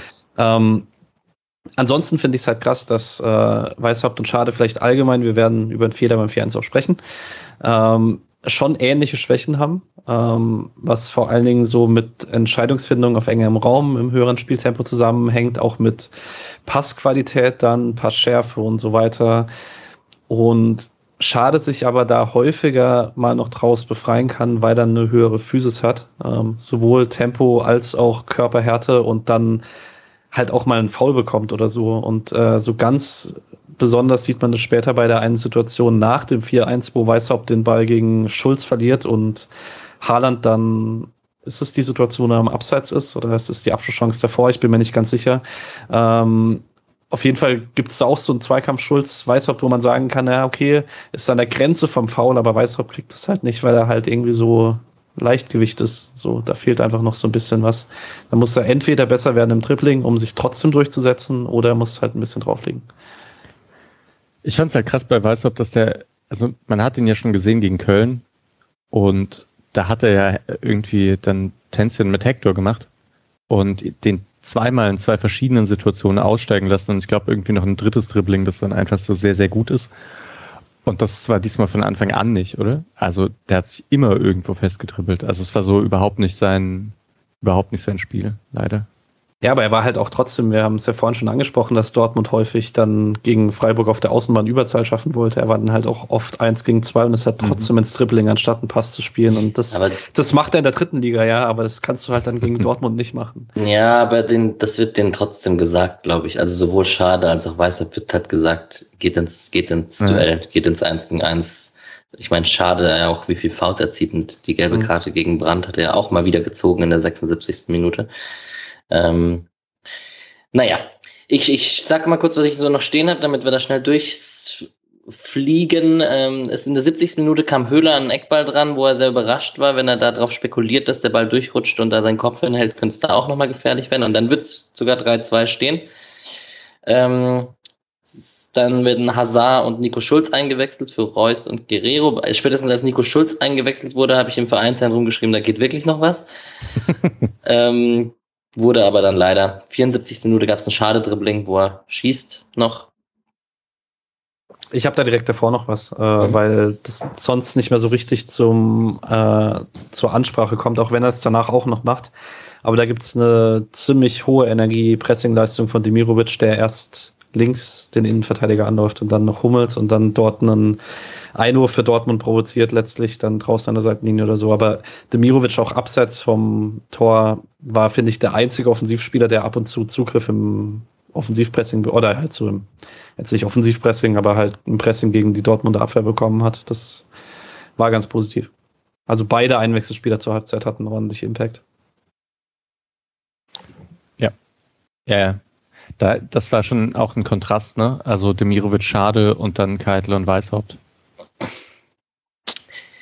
Genau, in der 74. Minute haben wir das Schade-Dribbling, wo er selbst den. Ich habe mich erst aufgeregt, dass er einen Mittelfeldspieler nicht mitgenommen hat, der ziemlich blank stand, ähm, mhm. 20, 25 Meter vom Tor. Aber gut, er hat mehr Gefahr ausgestrahlt als viele andere in dem Spiel und hat sich halt den Schuss getraut, was auch okay war. Der Schuss war auch nicht ganz schlecht.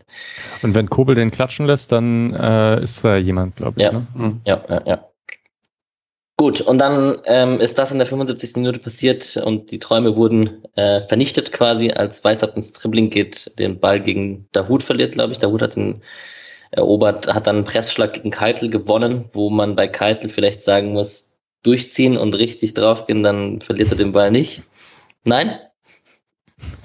Ah, tut weh halt dann. Ne? Ja. Keine gelbe Karte auf Freiburger Seite in dem Spiel, wo man 5-1 verliert oh. übrigens. Aha. Machen wir das Fass auf, dass die nicht. Zu brav. Genau. naja, noch, noch mehr Standards gegen Dortmund wäre an diesem Tag vielleicht auch nicht so gut gewesen. Das stimmt.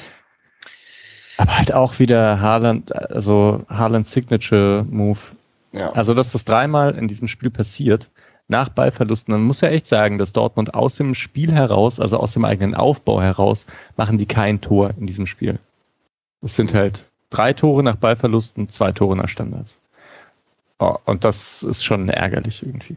Also gut, in der zweiten Halbzeit ist es dann auch ein bisschen egal, weil das schon noch mit einem erhöhten Risiko so zusammenhängt, äh, personell, aber auch von der Herangehensweise und das findet man ja ganz gut. Ich glaube, Julian hat es irgendwie geschrieben, dass er damit deutlich besser leben kann, wenn irgendwelche Fehler von 20-Jährigen passieren.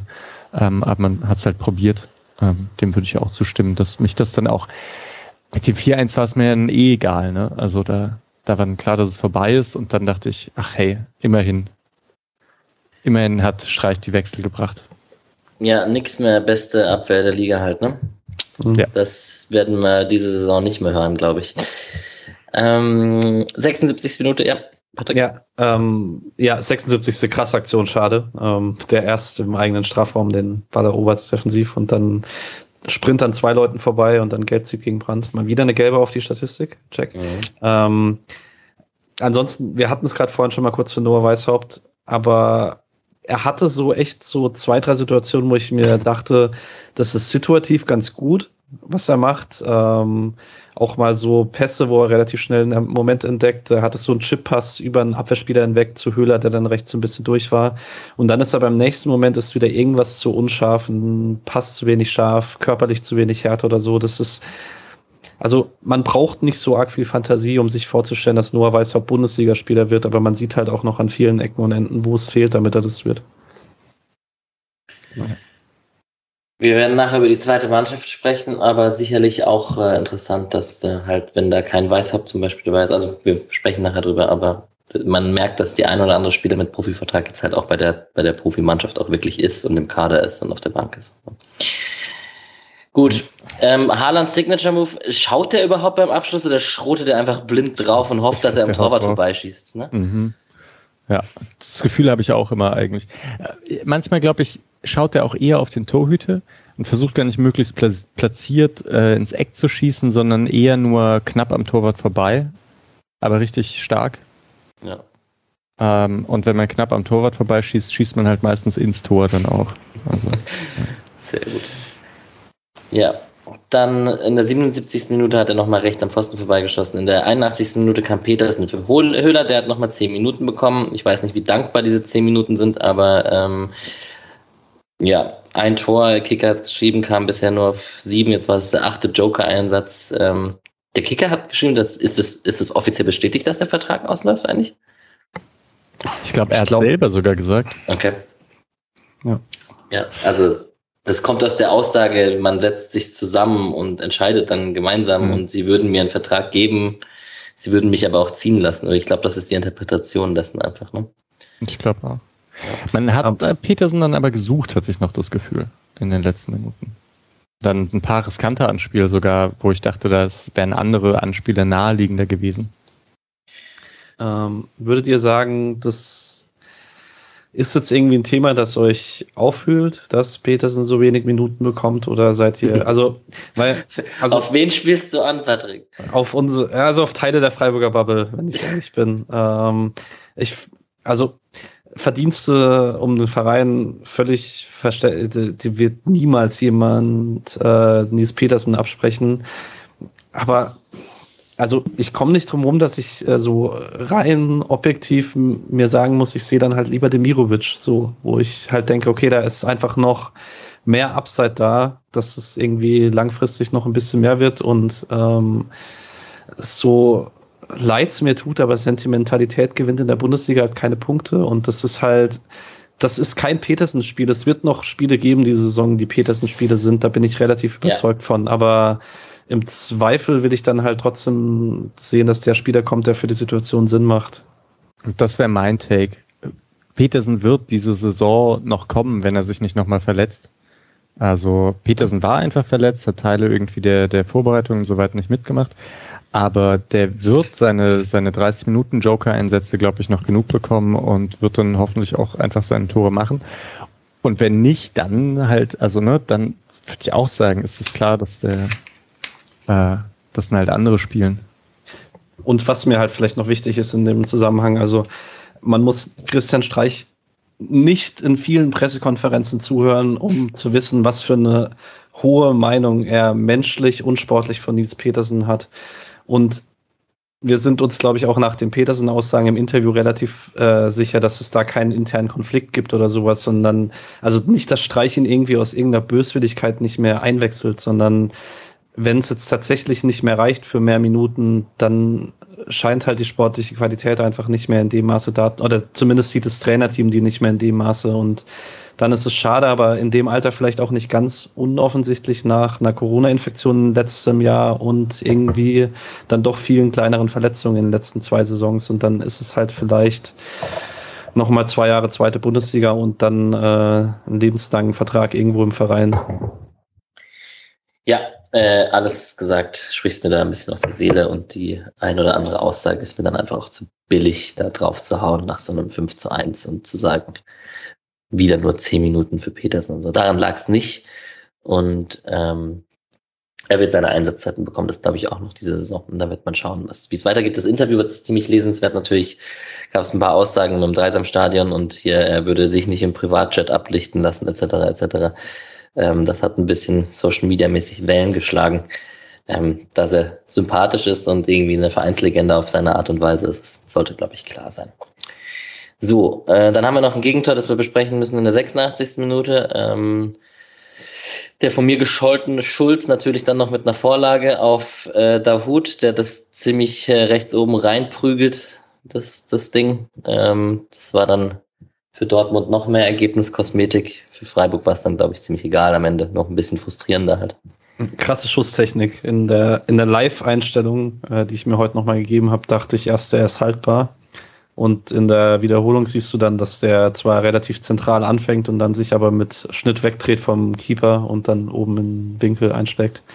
Ähm, ist aber auch ist dann in dem Moment dann egal. Links Schulz macht mir gar nicht so viel aus, weil man ist aufgerückt und dann gibt's halt mal so Situationen, wo hinterm Außenverteidiger Platz ist. Aber eigentlich war die Strafraumbesetzung bei Dortmund in Unterzahl und der Hut hat trotzdem super viel Platz um sich rum, um den Schuss zu nehmen. Das ist dann ein bisschen nervig hergeschenkt des 5-1. Der Hut ist auch so ein sympathischer Spieler eigentlich, oder? Ja, total. Das äh, also, gefällt mir. Also gefällt mir von der Art und Weise, wie er spielt und irgendwie hat er eine nette Ausstrahlung.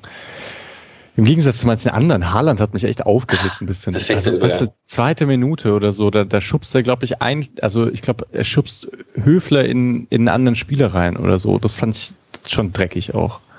So. Grundsätzlich, also geile Ja. Spieler und ich werde jetzt nicht anfangen, nur weil jemand äh, ein paar Allüren hat oder sonst was, äh, Moralkeule rauszuholen oder so, ganz und gar nicht. Aber es ist jetzt nicht dieser, also es ist kein Gentleman oder so, ne? Nee, vielleicht macht ihn das auch teilweise so erfolgreich Ja, auf seine Art und Weise. Er hat sich auf jeden Fall eine gelbe Karte in der 88. Minute abgeholt, die ich mich als Trainer wahnsinnig machen würde beim Spielstand von 5-1. Also lass das. Aber gut, so ist er. Ähm, das war als Gulde letzter Mann war gegen ihn und ähm, kein Platzverweis für Gulde, weil es halt abseits war. Aber ja, die gelbe Karte. Ähm, kurzes Tippspiel. Haalands nächster Verein. Ähm, Ich sag Real Madrid. ja, könnte schon gut sein. Ne? Du, Kommt du halt- bist doch Real-Fan, ne? Du willst Ja. den einfach bei dir sehen. Ich will einfach. Ich- äh, Mbappé und Haaland. Viel, genau, Ich sag- einfach, einfach ich sag so tatsächlich- 14-jähriger FIFA-Zocker möchte ich Mbappé und Haaland vorne drin haben. Also rein logisch würde ich hier sagen Paris, weil ich irgendwie glaube, dass Mbappé zu Real geht. Aber irgendwie schätze ich Haaland nicht so ein, dass er jetzt schon nach Frankreich geht. Ähm, und wenn dann Real vielleicht nicht das Geld hat für beide, dann wird es wahrscheinlich die Premier League und dann wird es vielleicht, keine Ahnung, Chelsea, wenn Lukaku weg ist. Wirklich. Mhm. Also ich finde eigentlich auch, dass Haaland muss in die Premier League. Ich fände es irgendwie schade, wenn der, wenn der woanders wäre. Also La Einfach- Liga würde der komplett auseinanderballern. Ne? Ja. Also, Ja, Kann ich mir auch vorstellen. Ja. Mit diesen ganzen spielerischen Innenverteidigern dann. Ja. Ja. überrennt die ähm, einfach. Ja, das kann ich mir auch gut vorstellen. Ja, Ja. und was halt irgendwie noch ein bisschen Reiz hätte, wäre ihn halt wirklich weiter in der Bundesliga zu sehen. Und es gibt halt, also Bayern sagt auch immer, dass sie die Spieler in der Bundesliga halten oder so, aber die sagen das meistens bei irgendwie, pf, keine Ahnung, Goretzka oder so. Ähm, oder Aub. aber Das jetzt sollen die wirklich mal einen Spieler in der Bundesliga halten, an Haaland. Und dann schauen ähm, wir mal, ob der nicht, also Lewandowski wird wahrscheinlich Gerd Müller einholen, dann schauen wir mal, ob Haaland noch Lewandowski einholt in den nächsten zehn Jahren. Aber wirst du dann wirklich 20 Jahre am Stück Bayern als Meister? So. Das ist, glaube ich, Ja, eh. es passiert so oder so Also, wahrscheinlich, das ja. ist dann auch egal. Ja. Ähm, das Einzige, was ich jetzt vielleicht noch sagen würde zum Spiel, also wenn es nicht abseits ist, was er in dem Moment ja noch nicht weiß, weil es echt knapp ist, hätte mich die rote für Gulde echt ein bisschen genervt, weil du bei Nico Schlotterbeck, der kann auch mal nach Covid passieren, dass er nicht sofort fit ist. Äh, Kevin Schlotterbeck, ja, Magen-Darm dürfte nicht so lange gehen, aber boah, dann hol dir halt bei 5-1 die rote ab und fang dir im Zweifel sechste Gegentor, aber zieh nicht so komplett dämlich, dann auch noch halt in einer super Abschlusssituation das Foul. Also, ja. Ich fand es halt richtig lustig, weil ich habe schon gesehen, dass es abseits ist. Ja, okay. Da, da habe ich mich halt richtig gefreut, einfach, dass Haaland noch einen abbekommt. Immerhin noch so einmal umhauen. Na gut, ähm, diese Dortmund-Bayern-Jäger-Frage wurde Rose auch gestellt. Ich brauche sie euch, glaube ich, jetzt nicht stellen. Ich, die, wenn die mit dem Rumpfkader auch selbst hier mit Sabitzer als Linksverteidiger und so weiter und so fort, also Köln wegfielen, dann sollte das sich auch gegessen haben. Ähm, falls ihr noch einen Spieler erwähnen wollt, tut das. Ansonsten würde ich euch nach dem Spieler des Spiels fragen. Julian hat schon schade gesagt. Ähm, ist natürlich schwierig, einen Spieler des Spiels bei einem 5 zu 1 zu wählen. Ne? Ich hatte eigentlich nur drei in der tatsächlichen Auswahl. Das waren die beiden Innenverteidiger, die ich dann aber trotzdem nicht nehmen möchte bei einem 1-5. Und dann ist Schade. Kevin Schade, ja. Ja, ah, genau das gleiche, sage ich auch. Ten Tendenz eher Lienhardt, wenn es um die Innen Innenverteidiger geht, aber Hm. Dann sind wir da auch einstimmig unterwegs. Ähm, genau. Obwohl man Schallei, vielleicht hätte man Schallei noch erwähnen können, der war auch an allen Offensivaktionen beteiligt irgendwie, ne? Aber Stimmt. Auch die Ja. Vorlage auf Demirovic und so. Bei dem Mhm. nicht, wo ihn umkurvt. ja. Ja. Kommt auf jeden Fall auch in Form. Also es ist äh, Schlimmeres als ein Schaller, der gerade wieder Tendenz steigend hat und ein Demirovic, der jetzt mal sein erstes Saisontor gemacht hat. Vielleicht ist da ja mehr zu erwarten. Das ist ja auch ganz gut. So, über Carsten Schröter-Lorenz haben wir gesprochen, über die Pressekonferenz haben wir gesprochen. Dann lasst uns noch mal ganz kurz auf die Bundesliga schauen und auf die Tabelle schauen. Wir sind jetzt Sechster, keine Champions League Platz mehr. Vielleicht hört das Gerede dann auch mal kurz auf und man äh, spielt jetzt gegen Hoffenheim und gegen Stuttgart. Äh, Alex, du tust als wäre das Gerede von anderen Leuten gekommen. Ja, einfach diese absurden Fans, die da anfangen rumzuträumen und vom vierten Platz reden, ist einfach. Kommt mal klar, Leute, wir sind der beschauliche SC Freiburg. Äh, nee, wenn man auf die Tabelle schaut, eins wird direkt halt klar, man ist halt irgendwie zwei Punkte hinter Leverkusen auf Platz drei, aber man ist auch drei Punkte vor Frankfurt auf Platz zehn. Also das ist, äh, das kann ganz schnell nach oben und nach unten gehen bezüglich Mainz der. ist auf 10. Ja? Ja, aber die Aussage ist trotzdem richtig. Ah, Ja. Ja. Dann nur Eintracht und Mainz ist Yes, da bin ich verrutscht.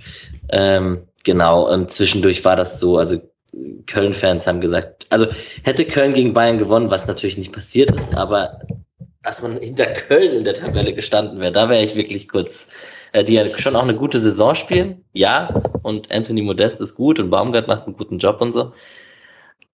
Aber jetzt ist es jetzt ist Union wieder vor Freiburg in der Tabelle mit dem fünften Platz. Und wenn man dann auch noch Köln vor sich gehabt hätte und irgendwie die jetzt auch noch in Schlagdistanz sind und Frankfurt könnte ja auch vorbeiziehen, wenn da ähm, Sachen passieren, die wir nicht hoffen, dann ähm, wird diese gute, gute, gute historische Freiburger Hinrunde und alles wieder steht wieder plötzlich unter einem anderen Licht. Oder würdet ihr sagen, das war jetzt einfach mal ein Dämpfer und ähm, es könnte auch einfach wieder positiv weitergehen, weil man relativ stabil war über die ganze Saison. Ich glaube, wenn man die Chancenverwertung in den Griff bekommt, die jetzt in diesem Spiel nicht das Problem war, ähm, sehe ich das nicht, dass es noch viele Spiele wie das gegen Dortmund geben wird. Mal sehen, vielleicht passiert es gegen die Bayern nochmal, aber mach mir da eigentlich keine so großen Sorgen, wenn Nico Schlotterbeck und Flecken zurückkommen. Ähm, ich würde auch dann tatsächlich nochmal, ich meine, wir sind ja immer ein bisschen subjektiver offensichtlich als äh, Freiburg-nahe Fans. Ähm, aber wenn du dann objektiven Draußenblick auch nochmal vielleicht ein bisschen mehr hast, der, wer war der Saisonexperte? Sebastian Kneißl? Ich weiß gar nicht genau. Know. Ähm, auf jeden Fall, der hat auch am Ende vom Spiel nochmal gesagt, es wird ihn überhaupt nicht überraschen, wenn man am Ende der Saison dann in Freiburg sagt, ja, der, der eine Leistungsausrutscher war dann das 5-1 in Fre- äh, Dortmund, aber ansonsten ist Ja. das diese Saison eigentlich nicht passiert und äh, ja. Super Timing, dass ich vor diesem Spiel auf der Zone über Freiburgs Defensive sprechen durfte, aber gut, das haben wir jetzt schon erwähnt. Es war natürlich ein Schuss in den Ofen. Ein bisschen zumindest. Ich würde gerne aber noch mal ganz kurz auf die Tabelle und Ja. Ähm, äh, einen ganz kleinen Ausschnitt von unten nach oben durchgehen. Platz 18, Kräuter Fürth, Platz 17, VfB Stuttgart. ja, gut. Kalajdzic und ähm, Silas sind fit. Ist auch egal. Ne? Jetzt, äh, wir haben es jetzt zweimal, also wir waren jetzt beide sehr frech heute, Mischa und ich. Äh, mal schauen, wie die Laune nach nächstem Wochenende ist. das ist ja so bitter, ne? wenn man dann gegen Stuttgart verliert und die sich so aus dem Tabellenkeller rausholen. Hm. Jetzt kommen gleich die ganze Bubbele wieder und wer sagt, das ist typisch Freiburg, Aufbaugegner. Ja, Äh, Kommt ja, mir nicht so, ich raste aus, wenn ich einen Tweet in die Richtung sehe. Da wirst du aber ein paar sehen. Aber das ist, das sagen alle von sich, oder? Gehört es Ja. nicht so zum fußballkulturellen Code, wie Colinas Erben sagen? Da Ja, zum Fußballfan äh, kulturellen. Da gab es bei Transfermarkt äh, im SC-Forum vor ein, Ja. zwei Wochen ganz gute Auswertungen zu. Ähm, dass es wirklich absolut jeglicher Grundlage entbehrt, dass Freiburg angeblich mehr Aufbaugegner wäre. Also man lässt Punkte gegen untere Ligen, aber nicht mehr als alle anderen in der Bundesliga, wenn man Dortmund, Bayern und Leipzig ausklammert. Aber es gab doch auch noch eine Gegenrede. ja, die wurde dann aber wieder entkräftet. Die wurden dann wieder entkräftet. Okay, ja. Mhm. Ja, ja. Der Ja. Tendenz nach gewinnt man häufiger gegen schlechtere Teams als gegen Genau. bessere Teams. Ähm, Surprise. Gut, Ja. dann wollen wir mal kurz, gibt es noch andere Ergebnisse, die ihr irgendwie besonders sagen wollt? Ich, hab, ich auch. Fürth Bielefeld du auch, gegen oder? Bielefeld. Das war Ja. traurig ein bisschen. Ich, wegen Stuttgart. Ich dachte halt, Bielefeld geht so richtig hoch. Hast du es auch gehofft? Nee, ich habe tatsächlich so ein bisschen Mitgefühl mit Fürth und dachte, die kriegen das über die Zeit und fand es ein bisschen schade, dass sie das 2-2 kassiert haben, tatsächlich. Hm. Also, ja. Wenn sie so ein Spiel nicht gewinnen und über die Zeit kriegen, dann halt keins. Ja, ja. Ich dachte halt irgendwie Stuttgart und Augsburg, wenn die beide runtergehen, Wolfsburg irgendwie noch mit einem Abstiegskampf, finde ich immer cooler, als wenn Bielefeld runtergeht. Eigentlich hätte ich Lust, dass Bielefeld bleibt.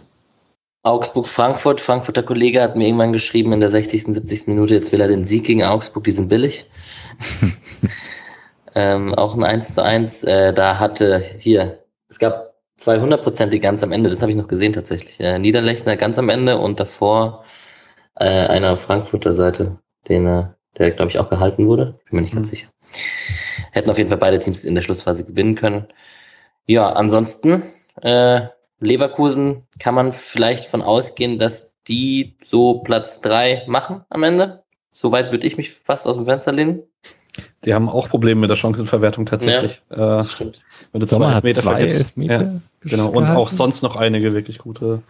Äh, Marvin Friedrich mit einem unglücklichen Debüt für Gladbach und Ginter saß 90 Minuten auf der Bank. Da habe jetzt gerade kurz mal nebenher reingeguckt. Da gibt es wohl Interesse aus England schon für den Winter. Das könnte sein, dass Ginter bald nicht mehr bei Gladbach spielt. Mhm. Also Friedrich halten bei Comunio, ja? Ja. Okay. Wolfsburg hat ja 0 zu 0, spricht Bände. Wow. Ja. ja, und Leipzig-Stuttgart ähm, habe ich nur in der Konferenz gesehen, aber ein bisschen so drumherum gelesen. Es scheint, ähm, Tedesco macht wieder so Tedesco-Kram, wie er in Schalke gemacht hat. Das war wohl offensiv ganz schön schwach, aber defensiv stabil. Und dann macht man halt irgendwie aus wenigen Chancen zwei Tore. Und das ist halt dann ein bisschen un, also unberechenbar, wo da die Reise hingeht, weil man sich halt vorstellen kann, dass das mit Leipzig schon funktioniert und dass sie da sehr, sehr viele Punkte holen und so eine richtige Serie starten. Es könnte aber halt auch sein, wenn die hin und wieder mal unglücklich in Rückstand geraten, dass dann die offensiven Mechanismen unter Tedesco, Tedesco fehlen. Und dann kommt es halt sehr auf den Kunku an, ob der irgendwie, weil klar, also mit einem Kunku im Team ähm, braucht man nicht so viele offensiven Mechanismen, aber ja. Und wir hatten noch ein 2 zu 1 von Union gegen Hoffenheim, das man vielleicht erwähnen muss, weil es ja unsere Tabellenregion ist. Äh, Julian hatte geschrieben beim Tor von Union Peak, Peak Union, klassischer Union-Treffer. Ich habe es tatsächlich nicht gesehen. Flanke halt, ne? Ja, Flanke, dann Kruse. genau, Kruse wird abgefälscht an die Latte und ja, dann okay. springt Grischer Prömel irgendwie rein mit so einem Flugkopfball. Okay. Cool. Es nervt mich, ehrlich. Nervt mich auch. es geht gegen Hoffenheim und ich mag Hoffenheim nicht, aber es nervt mich inzwischen nur noch, wenn Union gewinnt. Ich, ne. Freut mich nur für Heinz hier tatsächlich. Ja, stimmt. Ähm, ja, wohl, ich finde auch, das wird mich auch ein bisschen nerven, wenn der dann mit Union irgendwie Europa, Europa europäisch spielt. ja. Nein, ich finde ja, ich bin, ich, ich habe aber mit Union finde ich es eigentlich eine ganz schöne Rivalität, dass man sich die als Maßstab aussucht. Weil sie halt mit weniger Mitteln arbeiten. Muss nicht immer halt nur die großen suchen, die hinter einem sind, sondern kann sich auch mal die kleineren anschauen, die vor einem sind. Aber was, was halt verrückt ist, finde ich so ein bisschen äh, bei Union und Freiburg so als Vergleich ist, dass man irgendwie bei beiden so diesen prägenden Trainer hat mit mhm. äh, Fischer und Streich und dass man trotzdem bei Union, finde ich, also zumindest jetzt von außen, habe ich noch mehr das Gefühl, dass dieses ganze Ding könnte auseinanderbrechen, wenn da nicht mehr mit Urs Fischer ein überragender Trainer drin ist, während ich bei Freiburg noch ein bisschen mehr das Gefühl habe, man hat da Strukturen, die da das eher konstant halten, wenn Streich irgendwann mal aufhört, was aber auch logisch ist, weil Freiburg einfach schon länger in der Bundesliga ist. Und ich mag Fischer auch richtig gerne. Ja, also absolut. auch so Typ ist auch cool. Yes, so, äh, wir sind schon bald bei ja. anderthalb Stunden. Ich fliege durch die restlichen Themen. Wir haben Gianluca Itter hat 60 Minuten oder 66, bin mir nicht ganz sicher, irgendwann, irgendwann ab der 60. wurde ausgewechselt für Willems, hat aber auf jeden Fall von Start gespielt in dem besagten Spiel, was wir gerade gegen Bielefeld besprochen haben. Ähm, sieht, also hat gelbe Karte bekommen, deswegen wurde er vielleicht auch ausgewechselt. Und ähm, genau, 2-2 gegen Bielefeld. Ähm, Marvin Pieringer war nicht im Kader. Ich habe jetzt nicht geguckt, ob da eine Verletzung da ist oder nicht. Patrick, weißt du was? Weißt du auch nicht. Ähm, die haben 1 zu 1 gegen Kiel gespielt. Ähm, Templemann bei Nürnberg durchgespielt, gelbe Karte bekommen, 1 zu 2 gegen Paderborn verloren. Bukalfa, Torschütz zum 3-0, äh, 3-0 gewonnen gegen Sandhausen. Äh, Patrick, du hast es gesagt, das Tor. Was hattest du mir geschrieben? Das hätte auch äh, mit Lukas Höhler als Stürmer funktionieren ja, können. Äh, hoher Ball auf einen Stürmer, der einen Kopfball verlängert und das hätte dann allerdings in der Bundesliga nicht äh, funktioniert, dass ein gewonnener Kopfball vom Mittelstürmer dafür sorgt, dass Bukalfa ein Riesenloch zwischen den beiden Innenverteidigern hat und dann halt frei aus dem 16er zum Abschluss kommt. Ja. Aber dritte Saisontor jetzt schon. Yes, sehr gut. Bei Regensburg ähm, Sandhausen äh, hat ziemliche Probleme dieses Jahr. Ähm, Tide bei in der dritten Liga bei, bei Ferl, äh, zweiter Keeper, beziehungsweise gerade auf der Bank. Die haben 2-0 gegen Würzburg gewonnen, was für die ein ziemlich wichtiges Spiel war im Abstiegskampf der dritten Liga. Ähm, genau. Dann haben wir die Frauen, die am Sonntag, den 6. Februar in Frankfurt spielen. Da hätte man jetzt Julian fragen können, ob er hingeht oder wie das aussieht. Äh, ganz kurz zu Piringer noch kurz. Äh, Gelbsperre. Deswegen ah. nicht im Kader. Genau. This makes totally sense. Ähm, zweite Mannschaft habt ihr gesehen, ne? Also Micha, du hast auf jeden Fall reingeguckt. 2 zu 3 gegen Magdeburg verloren. Man kann auf jeden Fall erwähnen, Mika Bauer beim Debüt, 17-Jähriger, äh, direkt getroffen. Ähm, vielleicht magst du uns ein, zwei Minuten erzählen oder kurz erzählen, was, was in dem Spiel so Phase war? Ich schaue ja leider nicht ganz so viel zweite Mannschaft aufgrund, weil ich kein Magenta habe und nicht ein drittes Abo noch abschließe und so. Und man kommt nicht so gut an diese Spiele sonst so drumherum ran.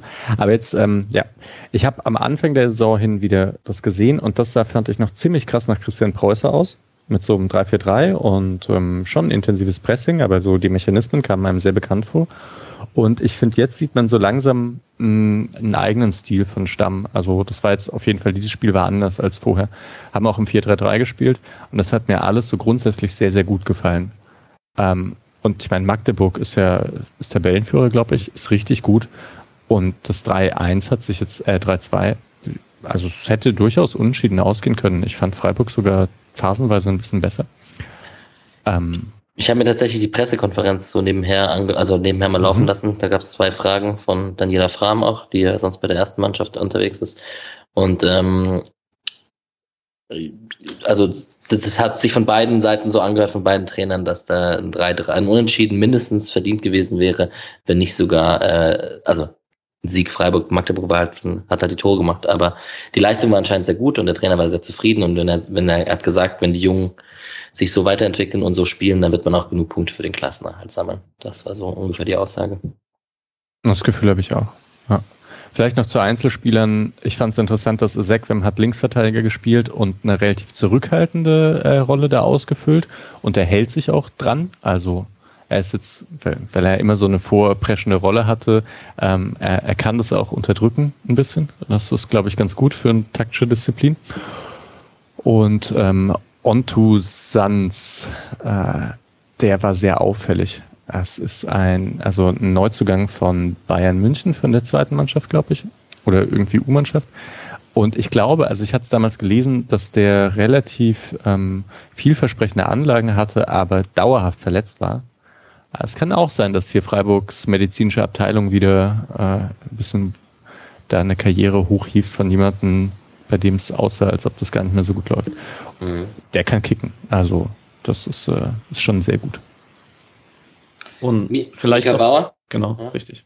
Ist beim Kicker-Spieler des Spiels geworden, habe ich gerade gesehen. Echt? Ah, krass, ja. Ich fand Mika Bauer auch irgendwie jetzt nicht, nicht schlecht und so. Ist 17, aber gut, das sind alle irgendwie so 18, 19, 20. Da habe ich dann das Gefühl, es ist mir auch egal, wenn einer 17 ist. Dann ist so, so groß der Unterschied dann auch nicht mehr.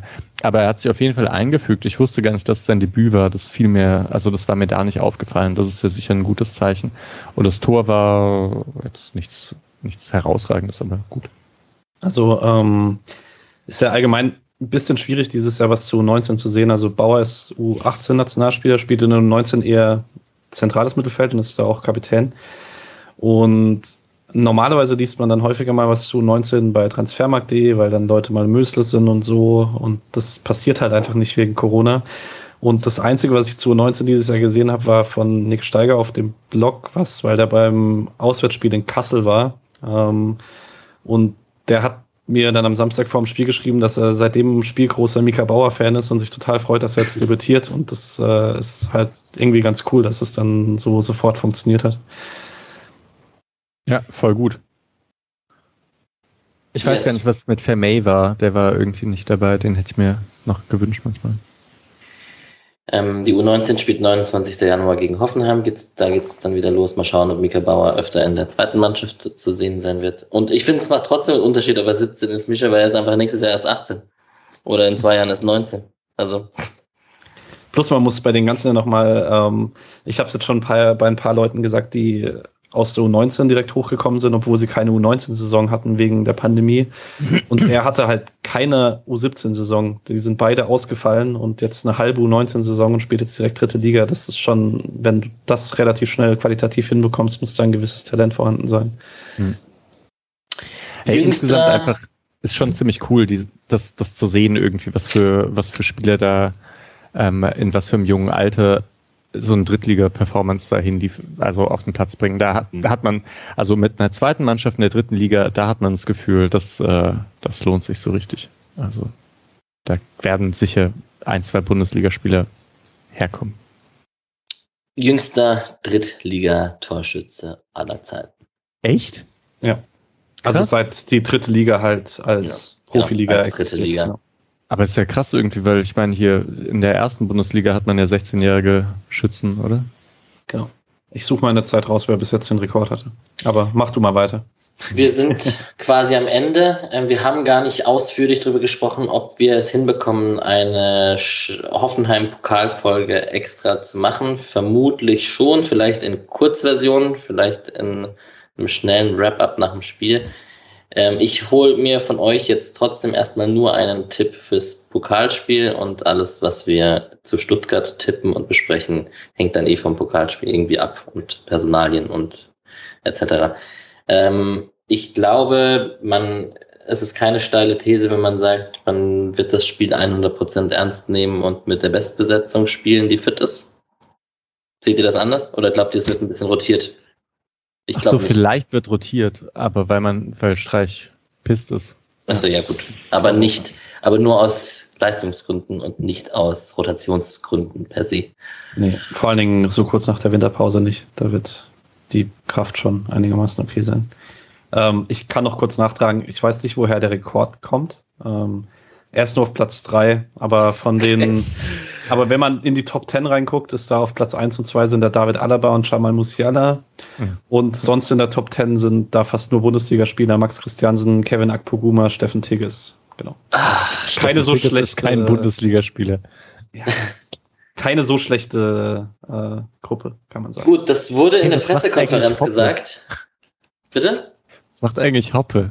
Apropos kein Bundesligaspieler. Hopp, Hoppi.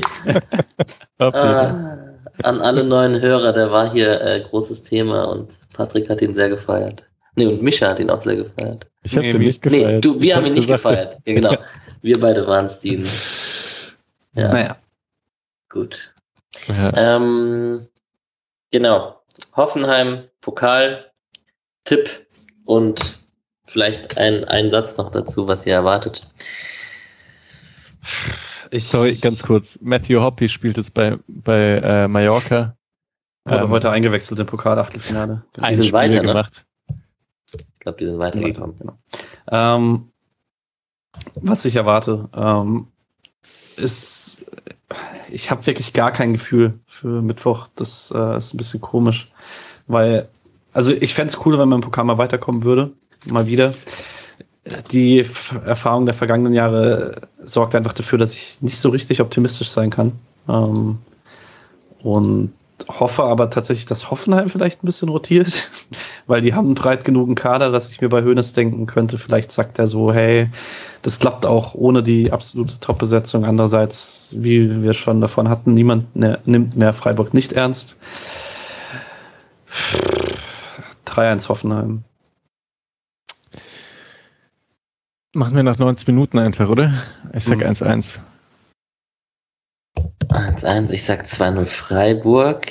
Ich glaube, Freiburg wird hochkonzentriert sein und wird das versuchen, wieder gut zu machen und ein bisschen. Also ich meine das auch wirklich ernst mit dem Trotz. Ne? Ich traue dieser Mannschaft schon zu, dass die gepisst ist, dass die so, ein, so, ein, so eine Leistung abgerufen hat und ähm, nicht irgendwie Zugriff hatte aufs Spiel. Und ich kann mir schon sehr, sehr gut vorstellen, dass die da gegen Hoffenheim höchst motiviert sind, äh, das, das rumzureißen und besser zu machen. Ich weiß jetzt nicht mehr auswendig, was Julian getippt hat. Ich suche es gerade. Hoffenheim ist halt gut, das ist echt ein Problem, ne? Äh, echt das blödeste Los von allen gewesen. Tipp für DFB-Pokal ist 2-1 Hoffenheim. Dann auswärts noch. Hm. Ja, ähm, das wird Uphoff wird spannend, das wird generell spannend. Ich könnte, man könnte sich jetzt vorstellen, dass zum Beispiel ein Demirovic von Anfang an spielen darf. Das wäre etwas, was ich mir vorstellen kann. Und schade, glaube ich, trotzdem eher als Joker. Ja? Ja, ja, ich, ich glaube, man, also es kommt darauf an, was man mit Grifo macht, aber ich glaube, Grifo wird trotzdem von Anfang an spielen. Und ich glaube, es wird, hm, wer rotiert denn dann raus, wenn Demirovic spielt? Vielleicht rotiert mal tatsächlich Höhler mal ein Spiel raus und bekommt eine Verschnaufpause. Oder Jeong, ja. Und dann geht Höhler wieder auf die hängende Spitze. Yes, man spielt äh, Mittwochabend. Ich werde das Spiel nicht schauen können. Wir haben Kreisliga Weihnachtsfeier nachträglich. Natürlich unter strengsten Corona-Bedingungen, kann man ja auch mal so erwähnen. Und ähm, bin dann genötigt, Hertha gegen Union hier in Berlin natürlich zu schauen mit den Jungs vom Fußball. Auch interessant. Ähm, ich bekomme sie nicht überredet, Freiburg gegen Hoffenheim zu schauen. Das ist dann in Berlin doch eher Provinzfußball für die da oben. Na gut, dann wünsche ich euch einen schönen Abend. Ähm, wir hören uns wahrscheinlich unter der Woche kurz. Wir besprechen das gleich im Anschluss und wenn nicht, spätestens nach dem Spiel gegen Stuttgart. Und die Aufnahme ist, brauche ich jetzt den Hörer nicht sagen, wann die online ist, das sehen sie dann selber. Aber euch kann ich sagen, dass ich es wahrscheinlich irgendwann im Laufe des Tages am Montag schaffe. Einen schönen Abend euch, macht's gut. Ciao. Ciao.